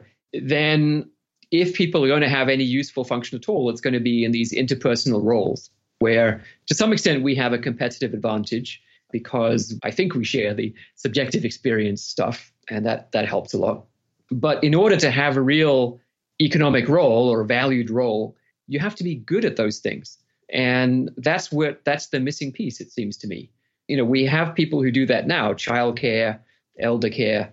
These are in these interpersonal roles where empathy and so on is valued, but these are not high valued professions because we don't know how to do them. And the reason we don't know how to do them is because we haven't invested, you know, trillions of dollars over centuries to develop our knowledge in these areas. We've, you know, we've, here's my cell phone, right? This is trillion dollars of R and D right there, right? If you go to the hospital, get your, you know, broken leg fixed, that's a trillion dollars of R and D right there, you know, and they work. You know, and that's that's the reason why we don't pay the orthopedic surgeon six dollars an hour and, you know, let him eat stuff from the fridge, which is what we do with childcare, you know, babysitters, because the orthopedic surgeon is the result of a trillion dollars of R and D, and he knows how to do it and it works. And that's a very valued, prestigious, and important role in society. So oddly enough, you know, the the happiness of our children, the well-being of our parents, you know, our own fulfillment, psychological fulfillment, these are all really important to us. But we don't know how to do any of it. I think it's important for us to figure that out, which means investing, you know, in decades of research and decades of educational reform now, if we think that in thirty years' time, we're going to have a big problem. Okay, let's move on. I'm very interested to talk about some counter arguments and ways uh, you could potentially be wrong. In your own view, what do you think is kind of the, the, the most likely way that you could be mistaken? And and I suppose either A I just isn't that big a deal, or, or I suppose alternatively, it, it doesn't pose significant risks and we should just expect it to, to work out fine. No, I, I don't I don't believe that. You know, one of the examples I give early on in the book is what's happened with social media and the simple machine learning algorithms that learn to give you stuff to look at, whether it's videos or news articles or whatever. And, you know, it's, it's slightly hypothetical because I don't, you know, I haven't seen the code that Facebook runs or that Google runs in, in the Google News server or whatever. I don't exactly know how it works. But if you imagine a simple reinforcement learning algorithm whose goal is to optimize, you know, click-through or engagement or whatever, whatever metric the company platform would like to optimize, then what a reinforcement learning algorithm is going to do is to is to figure out how to manipulate you, your personality, your interests, your views, in order to make you a more predictable consumer of content. This is all why you're right. I'm wondering what, what's what's the most likely way that I guess you could be mistaken. I mean, there are smart people like, you know, Stephen Pinker, who I guess maybe he thinks that there's some work to be done here, but he's not he's not super alarmed. And so so maybe you think the the way you're most likely to be wrong is just that these problems are sufficiently fixable that we are that we should just expect the work to get done, you know, the problems to be corrected over time. And so, although, yeah, so, so it's an although, interesting argument, yeah. Which says basically that because there are problems, they will get fixed, yeah. But no one is allowed to talk about the problems. Yeah. Right? Well, if no so, one's allowed to talk about the problems, then no one is going to fix them. So it's kind of like saying, you know, so you come across a terrible accident, you know, and, and you say, well, no one should call an ambulance because someone's going to call an ambulance. Yeah. All right. Well, that's just, just a, a sort of reasoning failure. Yeah. And I think that's kind of what's going on here. You know, and, and I think, you know, Stephen has his, you know, which I'm generally sympathetic to, right? He he wants to have a positive view of how things are going over the last few centuries and why they're going that way. And I kind of agree. They're going that way because of enlightenment of knowledge and science. And, and but part of having a safety culture is noticing the problems, not, you know, not doing what they did in Chernobyl, which is, so, of course, you know, the Soviet Communist Party couldn't possibly produce a nuclear reactor that could that could explode. Therefore, it hasn't exploded, you know, right? So, of course, we have to pay attention. Our society has done some pretty stupid things.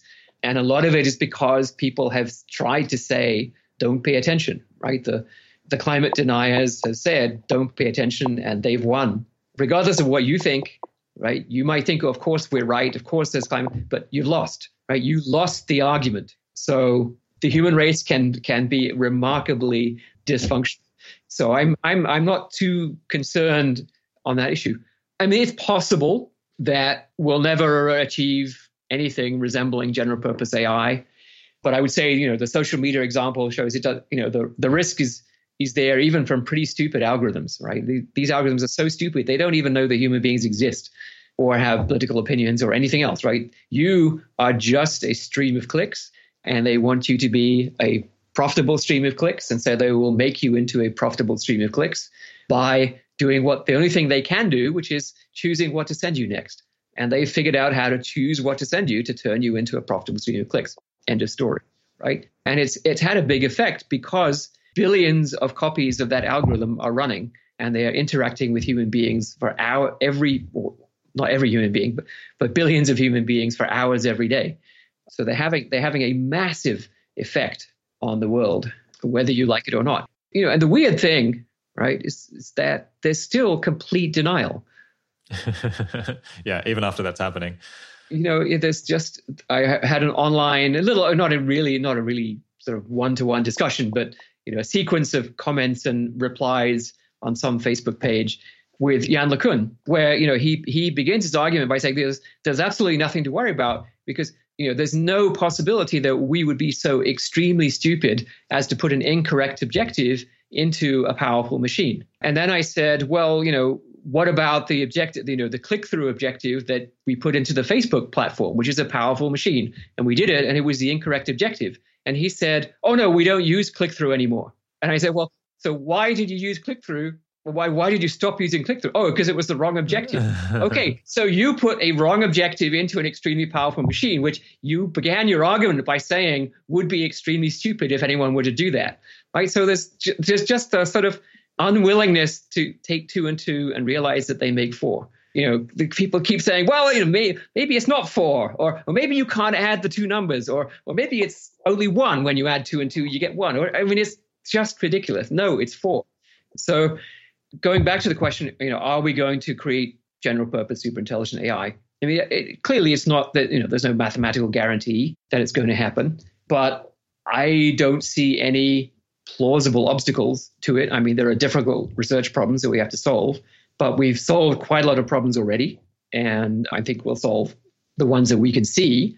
You know, there's another half dozen which I describe in the book. And I think generally, if we can see the nature of the problem, and we can see it because, you know, we see how our systems fail. Oh, they're failing because blah, blah, blah, blah. All right, okay, let's try and fix that problem, right? So it's quite possible that we'll solve those half dozen problems and we'll see a new problem. But if we solve those half dozen problems, we'll have something that's pretty impressively capable already.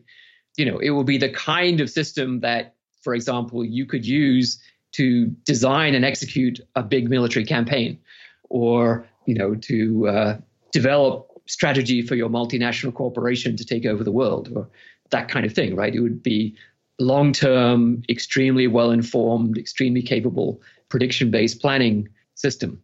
And I think this is, to me, feels very, very plausible. So the people who are saying the reason we don't have to worry is because we'll never solve A I do not have a single plausible argument that they are willing to put forward, other than hasn't happened uh, yet. It, me- it means that I don't have to think about okay. it. Yeah, which is not a good argument. Yeah. So, so Rohan Shah, who's doing a PhD at your own Center for Human Compatible A I, I was just uh, earlier today reading an interview with him by by, by A I Impacts. And they summarize his view as uh, as gradual development and takeoff of A I systems is likely to allow for correcting the A I system online. And A I researchers will, in fact, correct safety issues in a in a fundamental way rather than hacking around them and, and redeploying, I guess, faulty systems. Yeah, how likely is he to be correct? And And does that matter much for the expected value of going into to, to work on these problems? Okay, so it, his claim is that we will basically be able to get rid of the standard model and somehow install the revised model as what everyone learns and everyone knows how to do. And the corporations will actually follow these principles and build their systems the right way. I mean, I think it will happen. I mean, I, I this is partly just a sort of personality issue, right? I, I'm generally optimistic. So, you know, alarmed, yes. I mean, you know, the, the, there's a path that people could take that I think we would regret. You know, and, and the further along that path we go, the bigger the catastrophes that are likely to occur. And of course, you know, if you have a middle-sized catastrophe, that's going to cause people to try to fix things, right? So Chernobyl was a middle-sized catastrophe. Fortunately, you know, as you, if you've seen the series, you know, many people sacrificed their lives in order to prevent a much bigger catastrophe. You know, and, and I think we we were extremely lucky that things things could have been a hundred times worse than they were. So we were extremely lucky, as we have been in, you know, nuclear retaliation cases that could have happened but didn't, and so on and so forth. So so if we had a middle-sized catastrophe, you know, as happened with Chernobyl, where sort of the effect of Chernobyl was to destroy the nuclear industry, right? That was the biggest effect on the world, was to wipe out the nuclear industry for the next twenty-five years.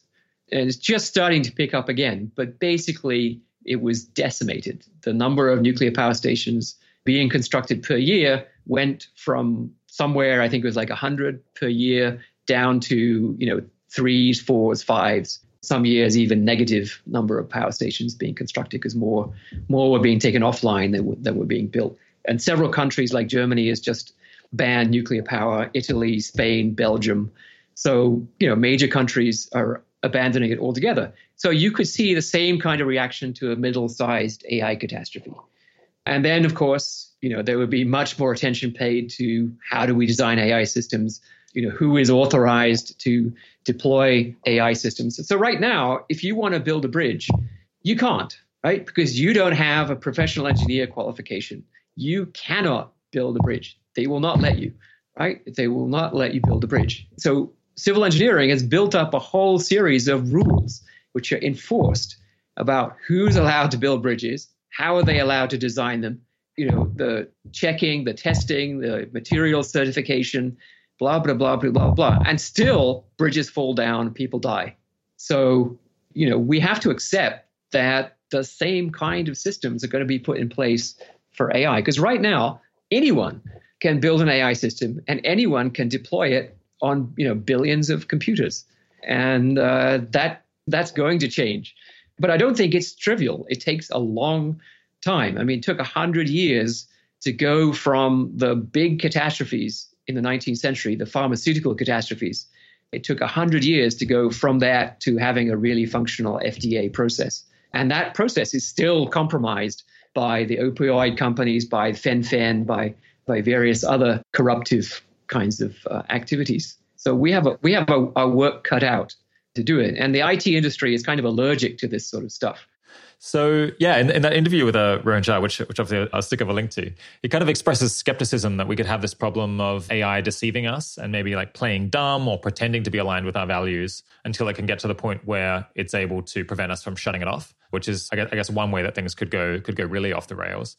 And so part of the argument is like, wouldn't we kind of notice early stage deceptive behavior or kind of failed treacherous turns, you know, on the part of like less sophisticated algorithms, and then learn from that experience about how to prevent that from happening? I suppose the, the we uh, might we yeah. might yeah I mean we've we've learned that social media has this corrosive effect, but we haven't fixed it, right? Still going on. All right, they I mean, they changed the metrics a little bit, but the overall approach and the overall consequences are still there. So yeah, so yeah, we don't necessarily even fix things when we notice that they're going wrong.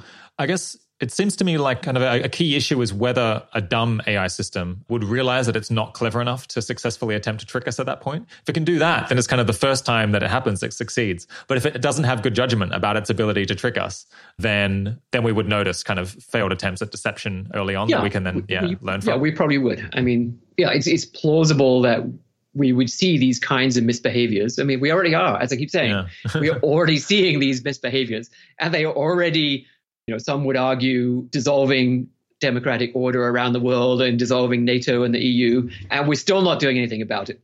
So, you know, it'll have to get worse before we, apparently, before we do anything about it. So, yes, I mean, we, we've, you know, we've seen this in, you know, in these toy reinforcement learning examples.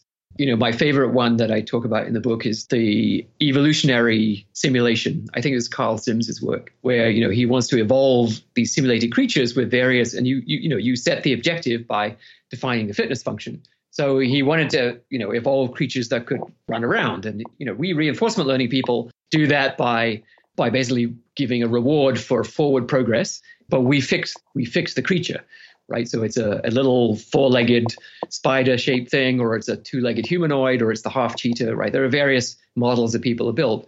But Sims, you know, because he wants to do evolution of physical structures, he says, okay, we're, we're going to use as a fitness function forward progress, like the, I think the maximum velocity of the center of mass was the was the fitness function. And you would think, oh, that's going to create creatures that run really fast, like cheetahs or antelopes or something like that. But in fact, it it created extremely tall trees. And then the trees would fall over, you know, like one hundred miles tall. And then they would fall over. And in the process of falling over, of course, they generate very high velocity of the center of mass. And so they win, right? Because no no sort of terrestrial runner could actually generate any a velocity even close to that.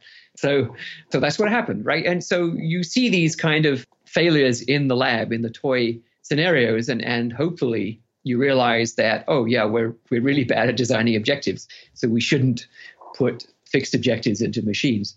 Yeah, there's a really nice website that collects all of these examples of uh, really perverse solutions that, that M L algorithms have, have found, which I, which I stick up a link to. It's it's it's very entertaining and, and a little bit worrying. I guess another question I had about this issue of deception is kind of, even if we noticed, you know, warning signs, and even if we started fixing them, even if we had figured out how to prevent an A I system from deceiving or misleading us, how would we ever know that we had managed to successfully do that? Because you kind of, you can't tell the difference between you, you have successfully solved the problem and you haven't successfully solved the problem, but uh, instead it's just become more ingenious about, about deceiving you and is kind of biding its time. It seems very hard to, hard to confirm this. And, and this is very much, you know, looking at the A I system from the outside as a black box. You wouldn't, you wouldn't be able to know. And the same, same argument, you know, if, if the A I system arrived from outer space in a black box, it's a black box. You, you, you can't know what's going on inside by definition.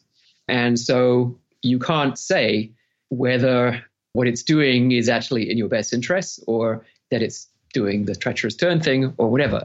So, for example, I think another science fiction story, A for Andromeda, which I think is a John Wyndham novel. But, you know, some code comes from outer space, right? And, and you know, so people realize this is some extraterrestrial signal, and then they realize it's a set of instructions. And what do they do? They carry out the instructions. You know, how stupid is that? But that's what they do. And, of course, the instructions are some kind of D N A instruction, I think, if I remember the story. It's a long time ago that I read it. But it creates a, a humanoid. And then again, you don't know, well, is this humanoid one of us or one of them, right? Well, of course, it's one of them. Um, and uh, and again, but it's inscrutable. They don't they don't really understand what its motivations are or how it's going to behave. And of course, in the novel, they figure out before it's too late.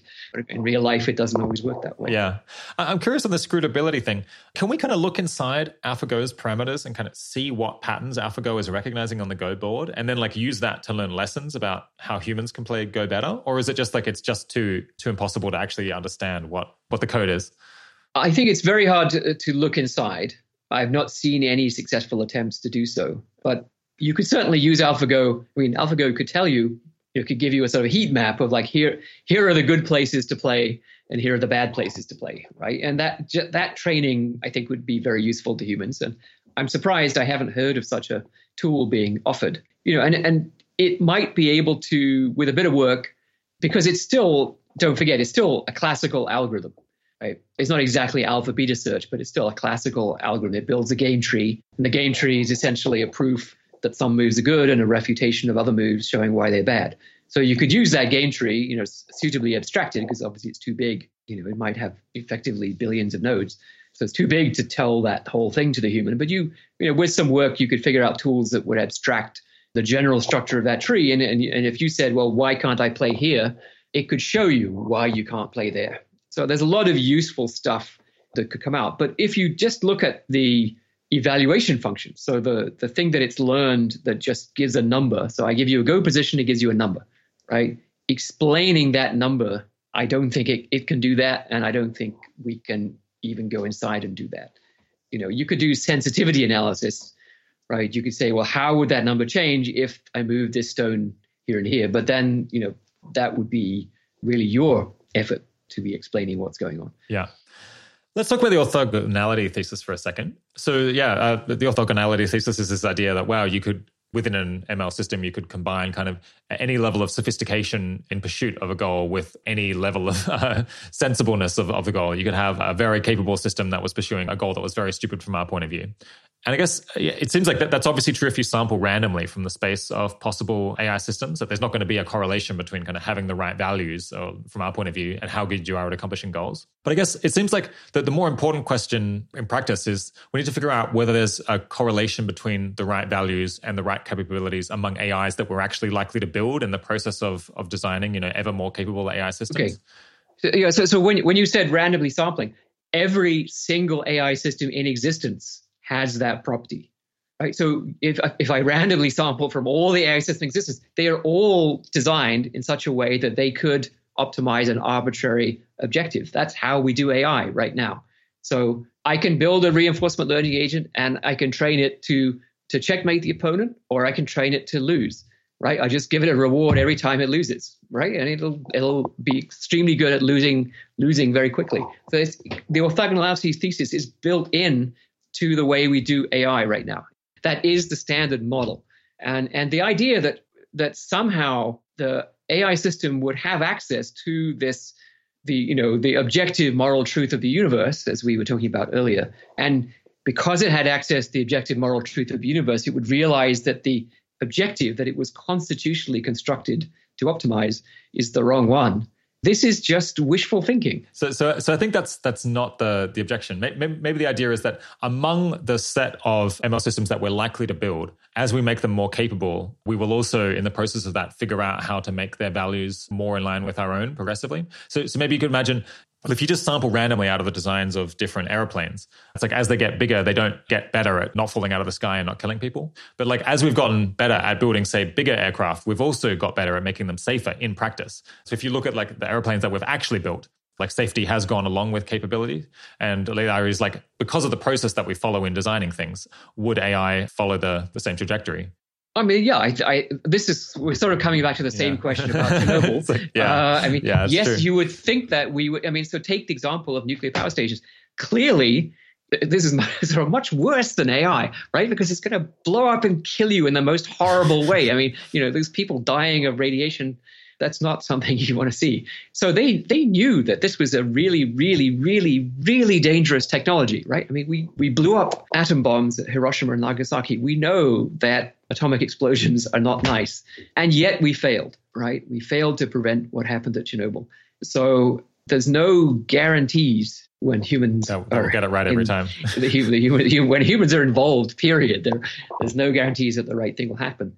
So, you know, if, if someone has another constructive suggestion for how to design, you know, what, what is a constitution for A I systems that would lead them to to do the right thing and to, you know, to reject objectives that were put into them that are somehow silly, whatever that means, right? I mean, how how would they know? I it just, you know, the, there isn't a calculus you can do on the objective, right? And say, oh, you know, so it's, it's like, you know, if I put in a chemical formula and, I, and then I can, there's a calculus I can do to figure out the boiling point of this material or whatever, right? But you, you put in an objective, there isn't a calculus you can do to figure out, is that a That's silly mistaken. objective? Yeah. Right? It's the objective, you know, is checkmating the opponent. Is that a good objective or not?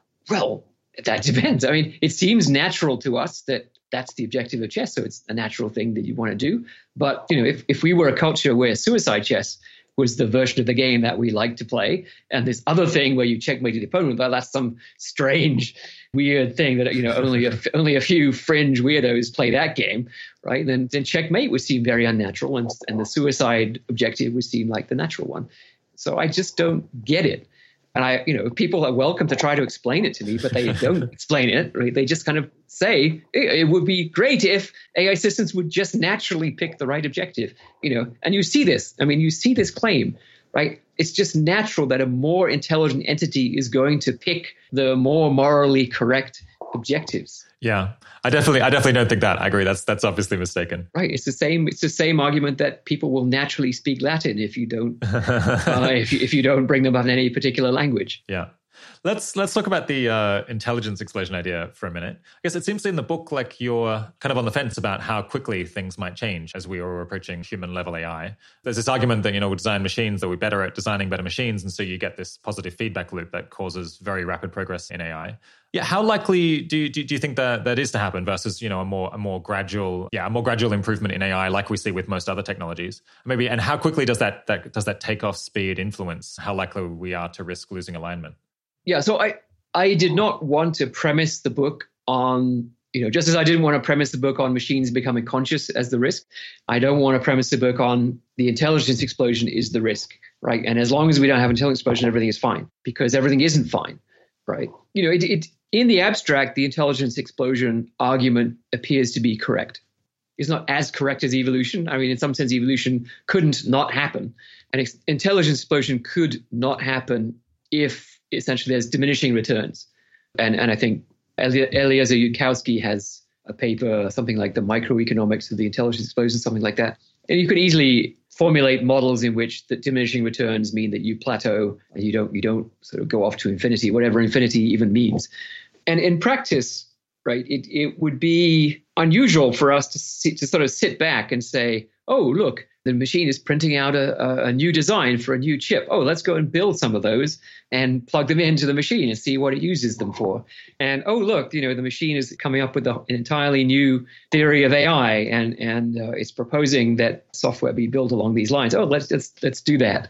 So the argument that the expl- intelligence explosion just happens sort of has to assume that the the A I system already has autonomous functioning capability, that it's already, you know, it's able to build chip factories and, and bring them online and, and make the chips, or have us do it and we just sort of go along with it, you know, like like uh, lambs led to the slaughter. So I I'm assuming that, you know, long before we got to that stage, we would have some controls in place to make sure that A I systems were, you know, appropriately designed and, and under control, and, and didn't have autonomous fabrication facilities that they could call on. And, you know, so this, I'm sounding a little bit like Stephen Pinker, that of course our, our safety-oriented culture would, would make sure that these things didn't happen. But you think this one we do actually have a chance of not falling into, because it's been discussed I, yeah, so I, much. Yeah. I think if we, right, assuming that the A I systems are designed, you know, according to the three principles, and you know, we we would accept that, you know, if it comes up with a new chip that's much more efficient, consumes less power, et cetera, et cetera, we might well say, yeah, thanks, that's great, that saved us twenty years of R and D. We would have done it anyway, but you've done it soon, so that's great. But we wouldn't necessarily say, oh, and by the way, we're going to let you run on, you know, we're going to make one hundred million of these chips for you to run on. That would be a bigger step, and we'd want to then, you know, take more precautions before doing that, you know. So, you know, and I, I want to absolutely stress that the three principles by themselves are not enough to produce guaranteed safe A I systems, in the sense that, you know, that I could be mathematically certain that when I downloaded that software into the hundred million of these new generation chips, which are, you know, a billion times more powerful than the current super, supercomputers, that nothing could go wrong, right? We don't have that theorem. And in fact, we can, you know, you can see in, in the simple formulations of the three principles, you can already see loopholes, right? And I think one of the biggest loopholes has to do with the fact that in the in the standard conception of A I, we have this, we assume a physical separation of the agent program from the universe, right? And the agent program is out, it receives, percepts the universe, it acts on the universe, but it doesn't act on itself. So we've got a separation, but that separation isn't real. Yeah, right? It can reprogram uh, itself, or... Yeah. It, it can it can modify itself through this loop, right? So it can go out to the universe and tell the human, you know, change this wiring pattern, or, you know, take out that chip and put in this new one, right? So it can change its own program separately from the operation of its program, right? So the operation of its program internally, of course, that can change its program. That's what machine learning is, right? It's ch- changing your own program.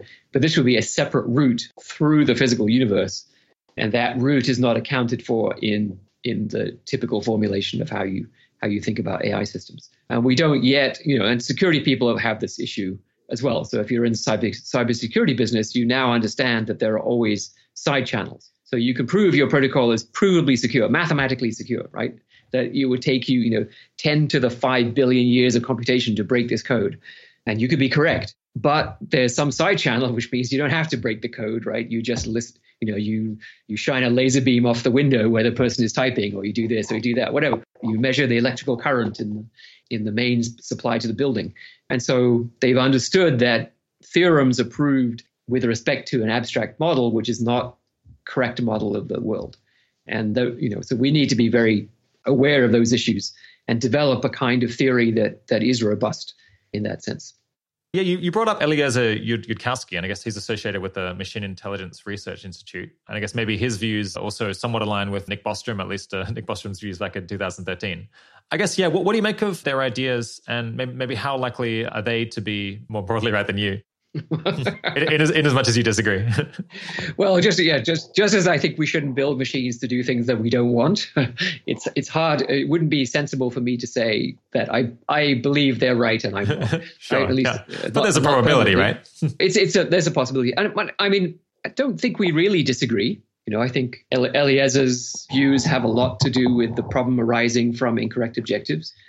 So you know, I, some of the things Miri works on feel, I mean, they're not mistaken. It's just not the not the first thing I would think one would work on. But, you know, I think the recent agenda is relevant to the problem I just mentioned, which is the sort of embeddedness problem, the fact that the agent program is part of the universe in which it's operating. And therefore, there can be these side channel processes that wouldn't be accounted for correctly in a simpler model. So if they can make progress on that, great.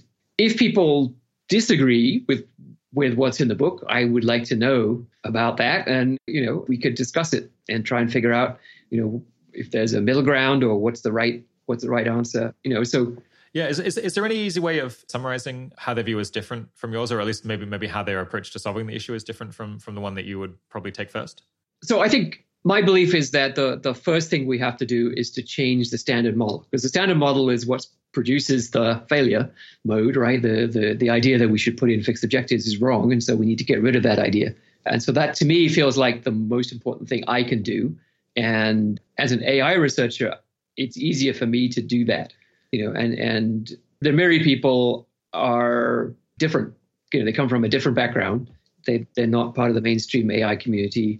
So it's they're in a different position, and they maybe that's part of why they do different stuff. So, but as I say, there's no there's no harm in people working on different things, and it may well be that in the fullness of time we'll see that that the, some of the work they've done is actually very relevant. So, Andrew Critch, who's the research scientist at Chai, was formerly at at Miri, and some of the work he's done is, is jointly with some of the people who are still at Miri. And I think so. The logical inductives work and the, some of the open source game theory, yeah, you can see that that's the kind of theoretical research which is likely to be relevant at some point directly, and we w- will be glad that it was done. What do you think about the um, prospects of A I safety via debate or iterated intelligence application? We've talked about them on the show uh, with Paul Christiano, and I think they're, they're, they're being attempted at, at OpenAI. Do you have a view on those, or maybe just don't have enough exposure? Well, I mean, some of the some of what they're doing at, at OpenAI seems to fit within the, the assistance game paradigm that we describe in Human Compatible. The the sort of iterative approaches, I, I I kind of like that idea. And, you know, I, I, I thought about it a while back in twenty fourteen or so, right? Could you could you have an iterative process where one system could basically verify that the next system was going to be safe, even if it wasn't as smart as that system, right? And then you could sort of iterate that process and always guarantee safety as you went along. So so, so something like that. Yeah, I, I I think all good ideas should be pursued, and seems good enough to be pursued. Yeah, I think I I think so. I, yeah, the debate thing. Well, I think it would need to be made a bit more concrete before I could really before you could sort of turn it into something that I would, would actually produce working software that was both useful and safe. Are there any government policies that you think are sufficiently obviously good ideas now that people involved in policy should just go out and advocate for them already?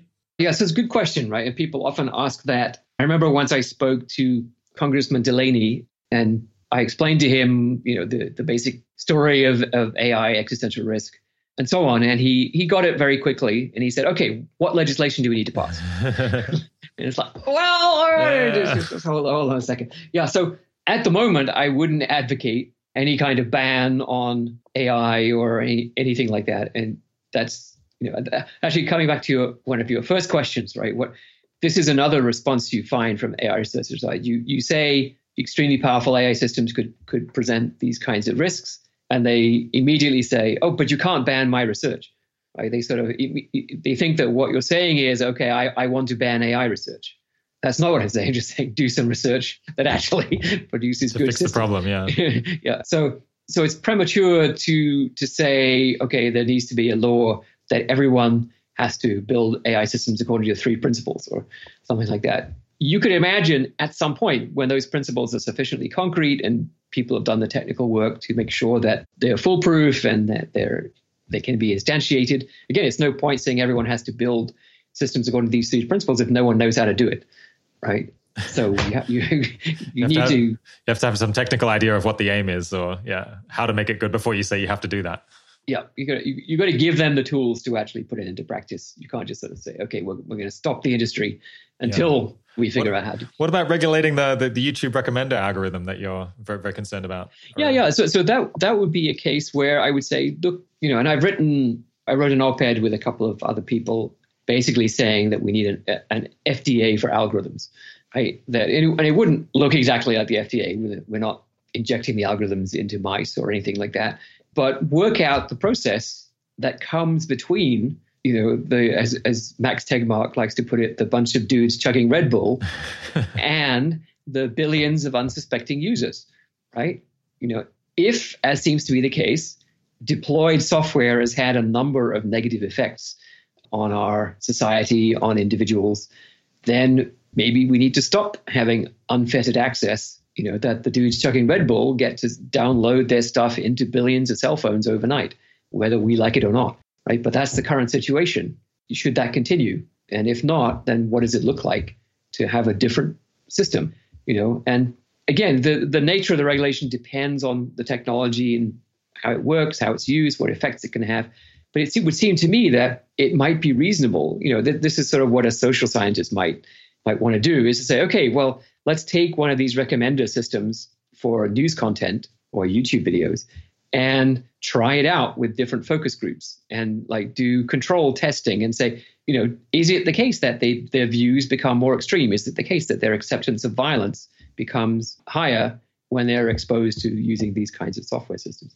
And if it is, then maybe maybe you don't get to sell that. You know, if, if you're if you're selling systems that pervert people, that make them more, you know, unhappy or not, or not, unhappy, not, not have the higher values, yeah, more depressed, less social, more interested in violence, you know, unable to function without uh, video game, you know, I mean, and you see these. There are people who take their phone into the shower so that they, so that they can continue playing the game. You know, they have special plastic bags so they wow. can play the game in the shower because they're afraid to stop playing. Uh, you know, it's ter- terrible. So if if this is the case, you know, what is what what are the mechanisms of regulation?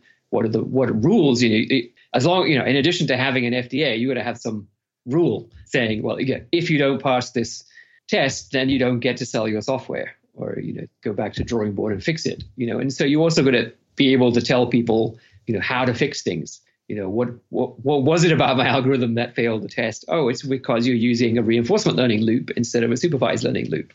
Or whatever, right? So in a social media thing, a, su- a supervised learning algorithm could still have negative effects in the sense of narrowing people's range of interest, right? But it doesn't seem to have the effect of deliberately shifting the center of gravity of their interests in one direction or another, which is what the reinforcement learning algorithms do.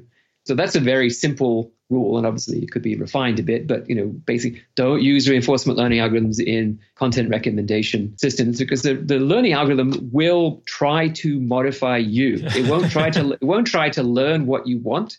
It will try to modify you into a more wanting predictable clicker. Yeah, wanting more something predictable clicker. Yeah. Right. You know, and this is what you know, and advertising people have been trying to do this forever, to turn you into someone who wants what I have to sell.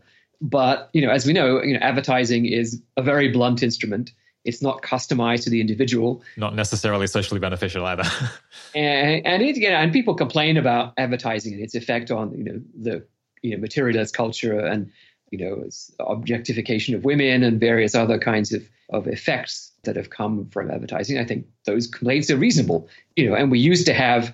So I grew up in England. We had something called the Advertising Standards Authority, and you know it used to have some teeth. And and the advertisers used to not want to offend the Advertising Standards Authority. But it seems to me that all bets are off these days. You know, the any attempt to regulate has totally fallen by the wayside, and it's the Wild West. And we, the people, are totally unprotected.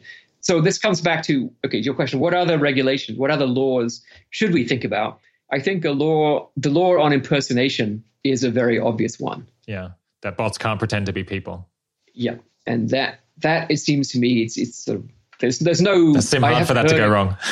yeah, I haven't I haven't heard a coherent argument as to why we should allow bots to impersonate human beings. You know, possibly in, in sort of healthcare, medico, some medico-psychological yeah. settings where people are reluctant to divulge their secrets to a human, well, you know, maybe.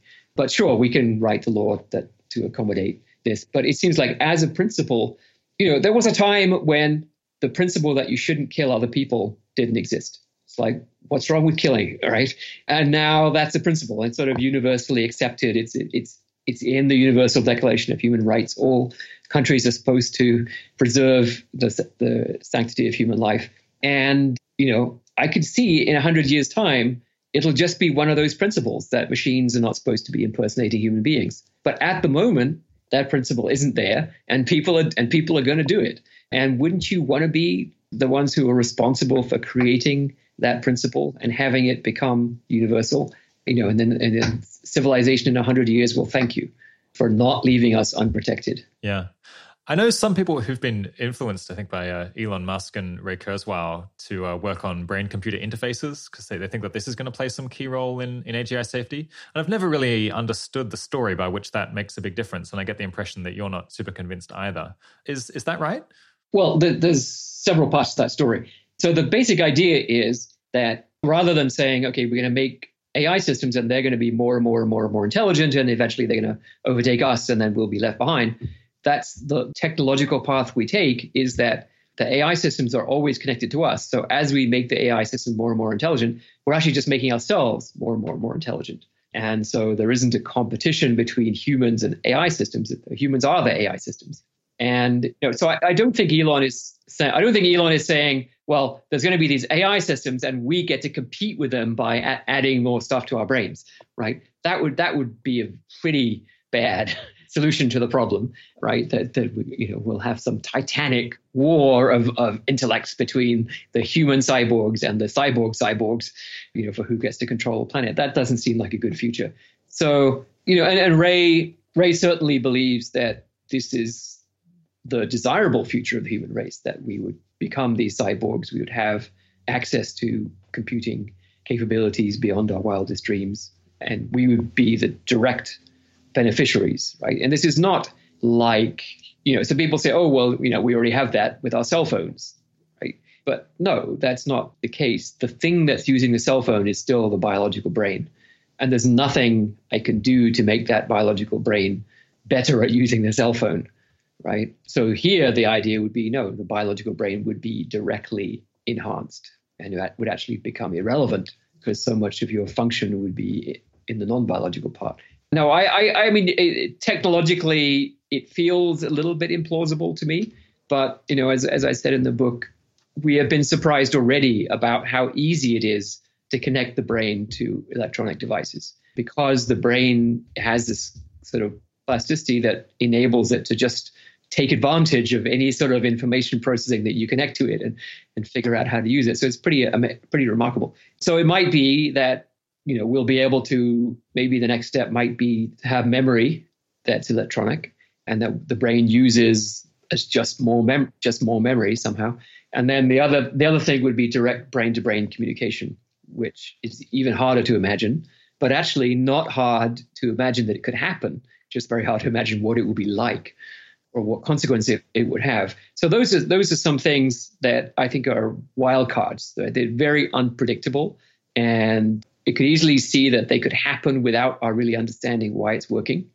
And who knows what effect it's going to have on society. But I, I don't want it to be the case. So this is this is what I why I'm not thrilled about that line of work, is that I don't want it to be the case that you cannot be a functioning member of society unless you undergo brain surgery. Yeah, it doesn't sound optimal. I suppose I'm more skeptical than that, because because in as much as there are A Is out there that aren't aligned with our interests, it just seems like that the A Is that don't have this this impediment, this handicap of having to be linked up to a human brain, are going to be more effective at their tasks and outcompete. And it also just doesn't seem like kind of that the bandwidth of the communication between a person and an A I is going to be the, the key issue here, because we can just take in a huge amount of information visually and we can communicate a lot through language. And yeah, it seems like it's just such an odd situation in which like the make or break issue is like how quickly we can communicate information with some some A I system. Yeah, so I, I as I say, I don't I, I don't believe that this is the this is the way to win the war against the the non-biological A Is, right? That's the wrong metaphor. And I don't think that's the metaphor. I think the metaphor that Elon is pursuing is that there aren't any non-biological A Is, right? That the the A Is are us and not not them. So not sure, not sure how stable an equilibrium that is, but all right. Yeah, let's move on and talk a bunch about what most needs to be done in your view, I guess, including potentially by listeners, many of whom would be would be very keen to, to, to help solve this problem. I guess, yeah, where would you like to see the effective altruism community and maybe the, the general A I alignment community dedicate more resources? I suppose obviously there's a, overturning this, the standard model. Is there anything else that you think deserves a lot more attention? So I think within within the A I community, that's the main that's the main thing. And I and I you know this is work that you know you have to be an A I researcher to do, because it's sort of like you know doing A I, except it's a bit more difficult than doing A I in the standard model. You know, and I, I think we need some help in this. It's hard it's hard work because the within the standard model, research happens not at the at the sort of outermost level. Right. There are not there are not many people, if anyone, who's sort of sitting there thinking, OK, well, how could machines optimize objectives? Right. They're saying, you know, they, they work on more specific versions, like they work on reinforcement learning. Well, how how could a machine learn the Q function from a sequence of reward signals? Right. That's a special case in a special model. Typically, they assume observability.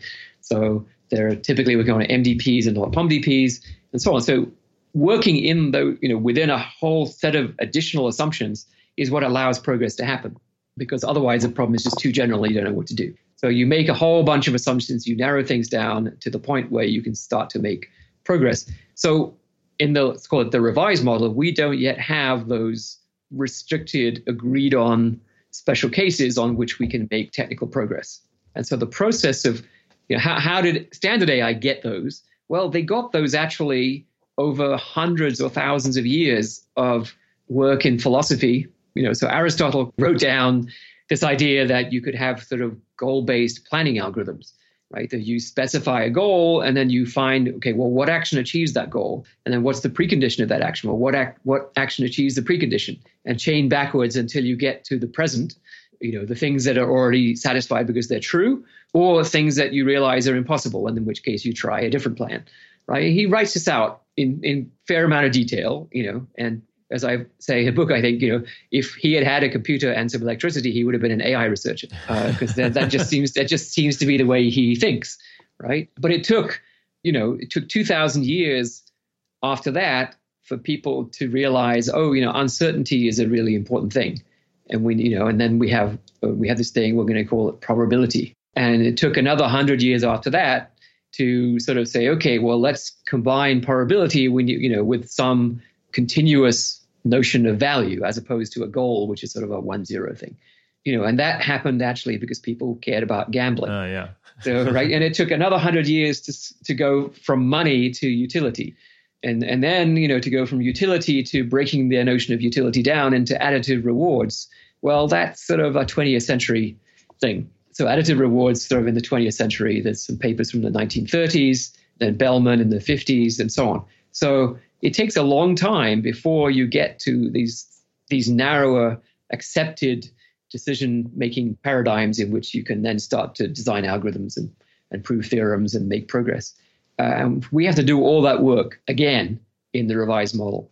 And it's more complicated because you've got to figure out what is the canonical form? Because it has to be in the revised model, there's going to be some process by which the machine acquires information about the objective, right? Well, what is that process? Is it, you know, is it, is it reading it from the universe? Is it interacting with a human? If it's interacting with a human, what's the protocol? You know, you can't have an open-ended conversation and expect to prove theorems about open-ended conversations, right? So you've got to narrow it down. Okay, the human does this, the machine does that. Okay, in that protocol, here is a theorem about, or here's an algorithm, and here's what you expect the human to do if they want to participate in this protocol. Yeah. How important do you think policy work is relative to technical work? I guess, yeah, should should eighty thousand hours try to send more or fewer people into into government, say? I, I think in in in the long run, it's it's, it's extremely important because, as I said, we need to have in place all of the machinery that's in place in, you know, civil engineering and, you know, water, electricity distribution. You know, so you think about like underwriters' laboratories, right, which which started out in order to to make sure the electrical equipment was safe and that people could trust that when they plugged in an electrical device at the, in their home, that they weren't going to be killed. We don't often realize how much apparatus there is in the world whose purpose it is to actually make stuff work properly and safely. Because, and it, that's sort of by design, right? You don't notice that you need it because it works, right? You don't die when you plug things into the wall. And uh, that's because all this apparatus exists. And so we need to we need to figure out what it looks like for, for A I, in fact, for for I T in general, right? You know, we don't we don't yet have anything that comes between, you know, the video game designer and the thirteen-year-old. You know, there's a voluntary there's a voluntary industry code of conduct that tells the thirteen-year-old which video games have nude women in them. Well, that's definitely going to stop them from buying those video games. Absolutely, right? I mean, it's it's just pretty anyway. But we're gradually realizing that doing things this way isn't always the best idea. You know, they're hiring a bunch of neuroscientists to maximize the physical addiction produced by the game. Uh, is that a good idea? Should, should we be doing that? Uh, maybe we shouldn't. Yeah, one reason I ask is, I guess it seems like one, one problem which you are a bit despondent about in the book is the problem of misuse, that even if we can get ninety, ninety-five percent, ninety-nine percent of people to kind of use their M L systems responsibly, potentially you could get a disaster just from one percent of people not being willing to follow the rules and, and, and deploying unsafe systems. And I guess it seems like there's there's technical aspects to that, but it seems like that the bulk of the work there to prevent that probably is coming from from a policy side, trying to regulate dangerous technologies the way, same way that we do with other things. Yeah, yeah, I think that's right. The form of governance depends on the technology. There's You know, nuclear energy governance, there's nuclear weapons governance, there's biotechnology governance. You know, we haven't yet had a major biotech catastrophe. We've had some, I mean, the, the worst ones, I think, have been in the, the Russian biological weapons program, where tens or maybe hundreds of people were killed, but nothing, you know, as far as I know, no major pandemic has resulted, despite what a lot of uh, viral memes on the web say, that, that none, none of them have resulted from biotech labs accidentally producing bad stuff. But that could happen. There is already some of this safety machinery in place. So when you buy a D N A sy- synthesis machine and you ask it to synthesize smallpox, it actually won't do it. And, and then the F B I will be knocking on your door within a couple of days. I'm serious. This is the machinery that's in place. And in fact, the parts of the design of the D N A synthesis machine are now blacked out, right? They're secret, right? You can't, you can't reverse engineer them to get to bypass them and so on. Now, with a determined effort, you probably could bypass that stuff.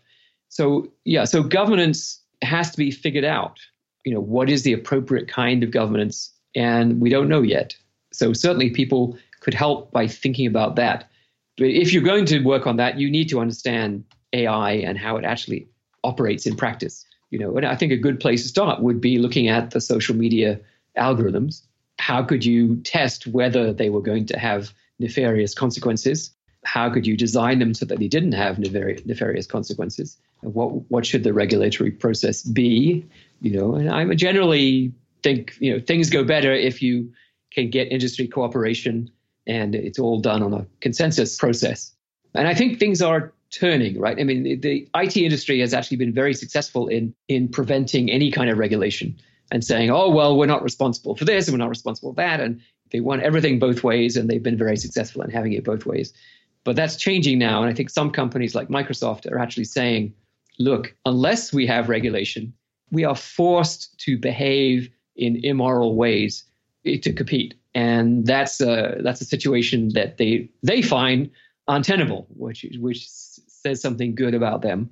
Other companies apparently don't find it untenable, which also says something. It also means that Microsoft is at the mercy of other related companies creating some disaster with their technology because they act irresponsibly and then suffering the blowback. Like Microsoft would suffer the blowback from other people's poor choices.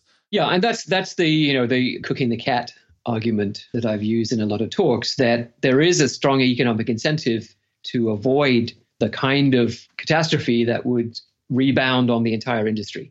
And I think this is true in self-driving cars. I think a lot of the other companies are very upset with the companies who have killed people with the self, you know, with the cars running in self-driving mode, because that has made their own lives much more difficult. And it's pushed off the time of actual deployment maybe further than it might otherwise have been. Yeah.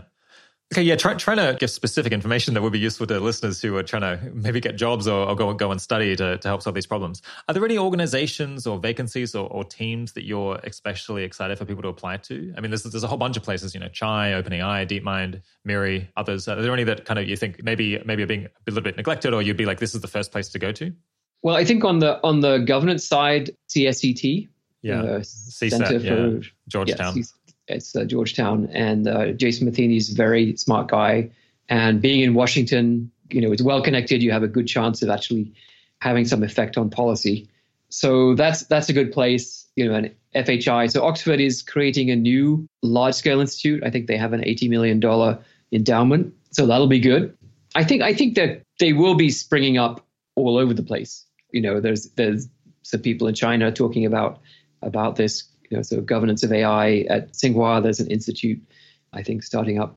So my view is, I think you need to understand two things. You need to understand A I. I think that's really important. You know, I actually understand it. Actually take a course, learn how to program.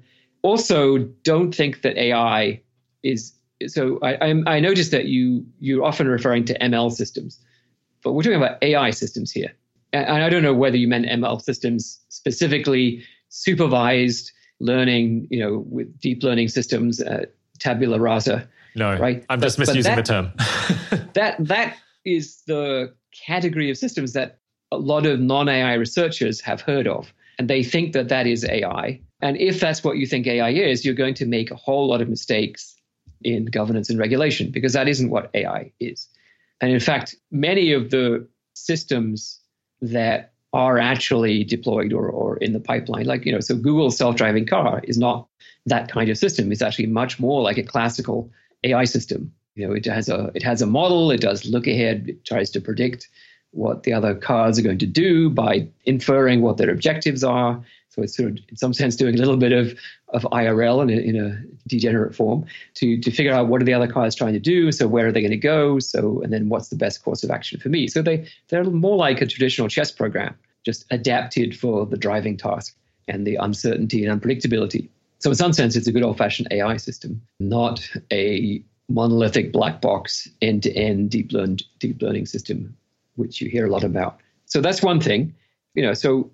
Another example would be, you know, Google's knowledge graph. That's a big piece of stuff. It's a classical semantic network, as we used to call them. So, so it's a knowledge base of facts with eighty billion sentences in it, right? And it's it's now apparently, they said they use it to answer one third of all queries.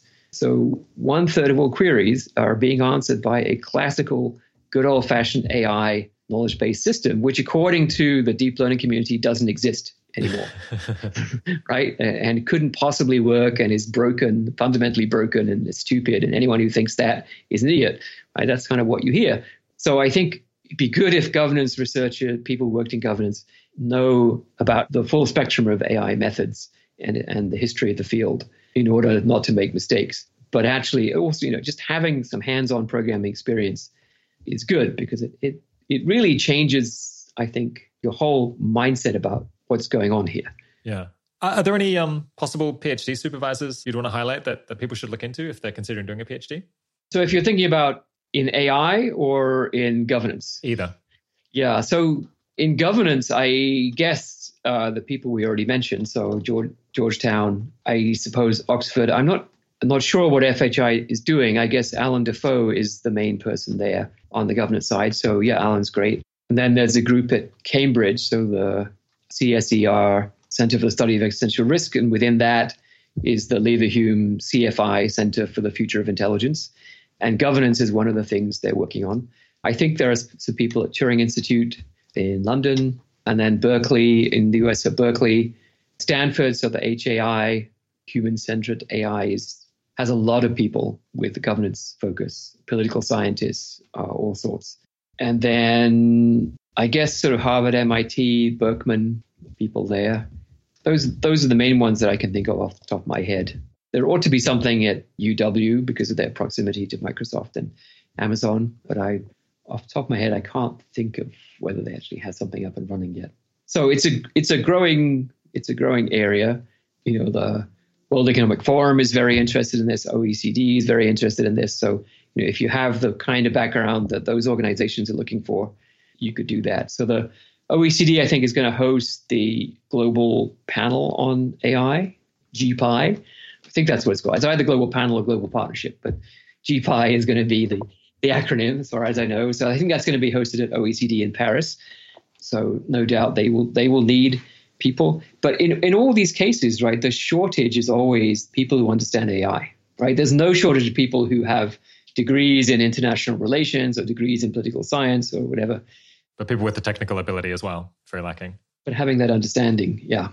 And, and you know, on the ditto on the other way, right? There's lots of A I people who have no, no understanding understand. of governance and political science and how and law and so on, how things how things work. So eventually we'll start training people with with both of these skill sets.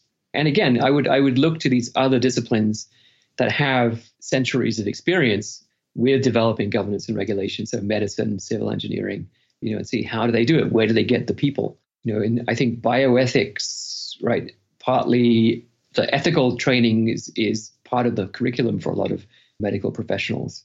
But then I believe there are specialist bioethics programs to train people in these areas. We've had quite a few people, technically minded A I people on the podcast before. And I was curious to know whether you were familiar with their views and, and maybe how your your perspective on things might might differ from them. So we've had uh, Dario Amodei, Paul Christiano, Jack Clark, and Daniel Ziegler from OpenAI, Jan Leica and Pushmik Kohli from DeepMind, and Catherine Olson from Google Brain. Uh, might be that you're just not not familiar with the intricacies of their of their views. But yeah, are there any important ways that the perspective in, in your book kind of differs from from what they've said on the podcast before? Well, I've not listened to their podcasts. And, you know, I've read Dario's paper on concrete problems for A I safety. I've read a couple of Paul's papers, not as many as I should. I've read one or two of Jan's papers. So I, my impression is that we're all on roughly the same page. We're maybe thinking about slightly different attacks on the problem, but I don't, I'm not aware of any major schism between the way I'm thinking and the way they're thinking. I think there are There are many ways to to try to solve the problem. I don't for a minute think that what I'm proposing is the only way to solve it. So I'm happy for other people to try different things. You know, I I do feel like, I mean, having thought about this problem for forty years or so, I mean, the general problem of how we create A I, I feel like this this revised model, let's call it that, as opposed to the standard model, it feels right to me in so many ways that I'm I'm kind of, you know, intuitively convinced that that following this path is going to change things very significantly for the better in terms of how we think about A I systems. You know, even even in areas that some people think are actually in conflict, like some people talk about. And let me let me just make an aside. There's a lot of meta debate that goes on in the A I safety community, which I don't understand why. It's not as if we haven't got enough real work to do. So now, so now we have meta debates about whether, you know, you should focus on short term or long term, or or whether we should try to reduce the the conflict between the short termers and the long termers. And it's like, there doesn't need to be a conflict. We don't need to worry about this. The short, if people want to work on the short term problem, they should work on the short term problem, and vice versa. And it's just get on with it. But you know, in fact, when you think about things like bias, if you view that problem through the lens that it's a failure in specifying the objective correctly, right? It's not realizing that the objective of accuracy on the training set, which is the standard machine learning objective, actually carries with it a lot more than you think, because you actually had to think what's the consequence of deploying a system trained on that objective in the real world, right? And is the consequence of that deployment, in fact, in agreement with my own objectives? And so putting yourself in that mindset, so in, you know, the, applying a kind of revised model mindset to to the bias problem, for example, I think is actually quite fruitful. Yeah, that makes sense. Yeah, I've got I've got uh, tons more questions, but we've somewhat come up on time. I guess uh, one one final one is, I guess, do you have any view on the on the timeline question of when we might expect this to to play out and when we might reach different milestones in in A I? It just seems like people's forecasts are all over the place, and we should just be pretty agnostic about it because it's very hard to predict. But do you, do you have any kind of internal impression of when we might expect A I to to reach like human level capabilities? Well, I, my my general view is not to answer that question because yeah. invariably it gets taken out of context. But, you know, I, I think I would say I'm more conservative than the typical A I researcher, right? I mean, this is another strange paradox, right? Uh, most A I researchers believe it's going to happen sooner than I do. And yet I'm the one being accused of being the, the, the alarmist, right? who, who, think, who thinks it's right around the corner. No, I don't think it's right around the corner. I think it's, I think it's a fair way off. But it isn't a single scale of intelligence that we're moving along, right? We're, we're creating capabilities. You know, the, the electronic calculator is superhuman in its teeny weeny narrow area of, of decimal arithmetic. But we're going to have capabilities that are superhuman across much broader areas. And I think we're starting to see those, you know, and I think if you look at our computer vision capabilities right now, right, we just, we sort of don't, we don't notice this, but you look at things, something like image search, right? That's a, it's a superhuman capability, and it's starting to be fairly broad, right? You know, clearly it's not take over the world broad, but it's starting to be fairly broad. And I think over the next ten years, we will see natural language capabilities. You know, I, I don't think that generating plausible looking text in the G P two style is, is a breakthrough in itself, but it seems plausible that piecing together various parts of, of N L P technology that are starting to mature will have capabilities to do information extraction, you know, on that global scale, right? It's this, it's not going to be as good as a person at reading a piece of text and understanding it in depth and incorporating it into your worldview, but it can read everything the human race has written before lunch. And it will, right? It will, because of the economic value of doing so. And so we will start to see these systems, you know, and the the capabilities will get broader in fits and starts, but when they broaden out, all of a sudden, a whole range of things becomes possible and will be done at massive scale. And that will have very significant consequences for our world, you know, and that all that before we have, you know, the completely general superhuman A I system. And so we have to think and anticipate those breakthroughs, these partial breakthroughs in different dimensions of capability, and, and try to figure out how to make them happen the right way. Well, yeah, there's so much more to talk about. Maybe we can uh, do another interview in a couple of years' time when everyone's adopted your alternative model and we're onto the onto the next stage of things to fix. Yeah, that would be good.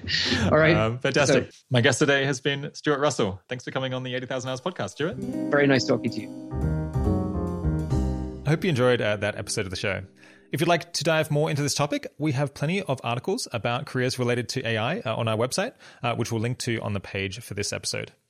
Some other interviews you might like to check out next are episode forty-seven, Catherine Olsen and Daniel Ziegler on the fast path into high-impact M L engineering roles. Episode forty-four, Doctor Paul Christiano on how OpenAI is developing real solutions to the A I alignment problem and his vision of how humanity will progressively hand over decision-making to A I systems. And episode three, all the way back in two thousand seventeen, uh, Doctor Dario Amodei on OpenAI and how A I will change the world for good and ill. As I mentioned at the start, there's also the Future of Life podcast, which you can subscribe to, uh, which has had many episodes on how to make advanced A I safe as well. The eighty thousand Hours podcast is produced by Kieran Harris, audio mastering by Ben Cordell. Full transcripts are available on our site and made by Zaki Orhak. Thanks for joining. Talk to you again soon.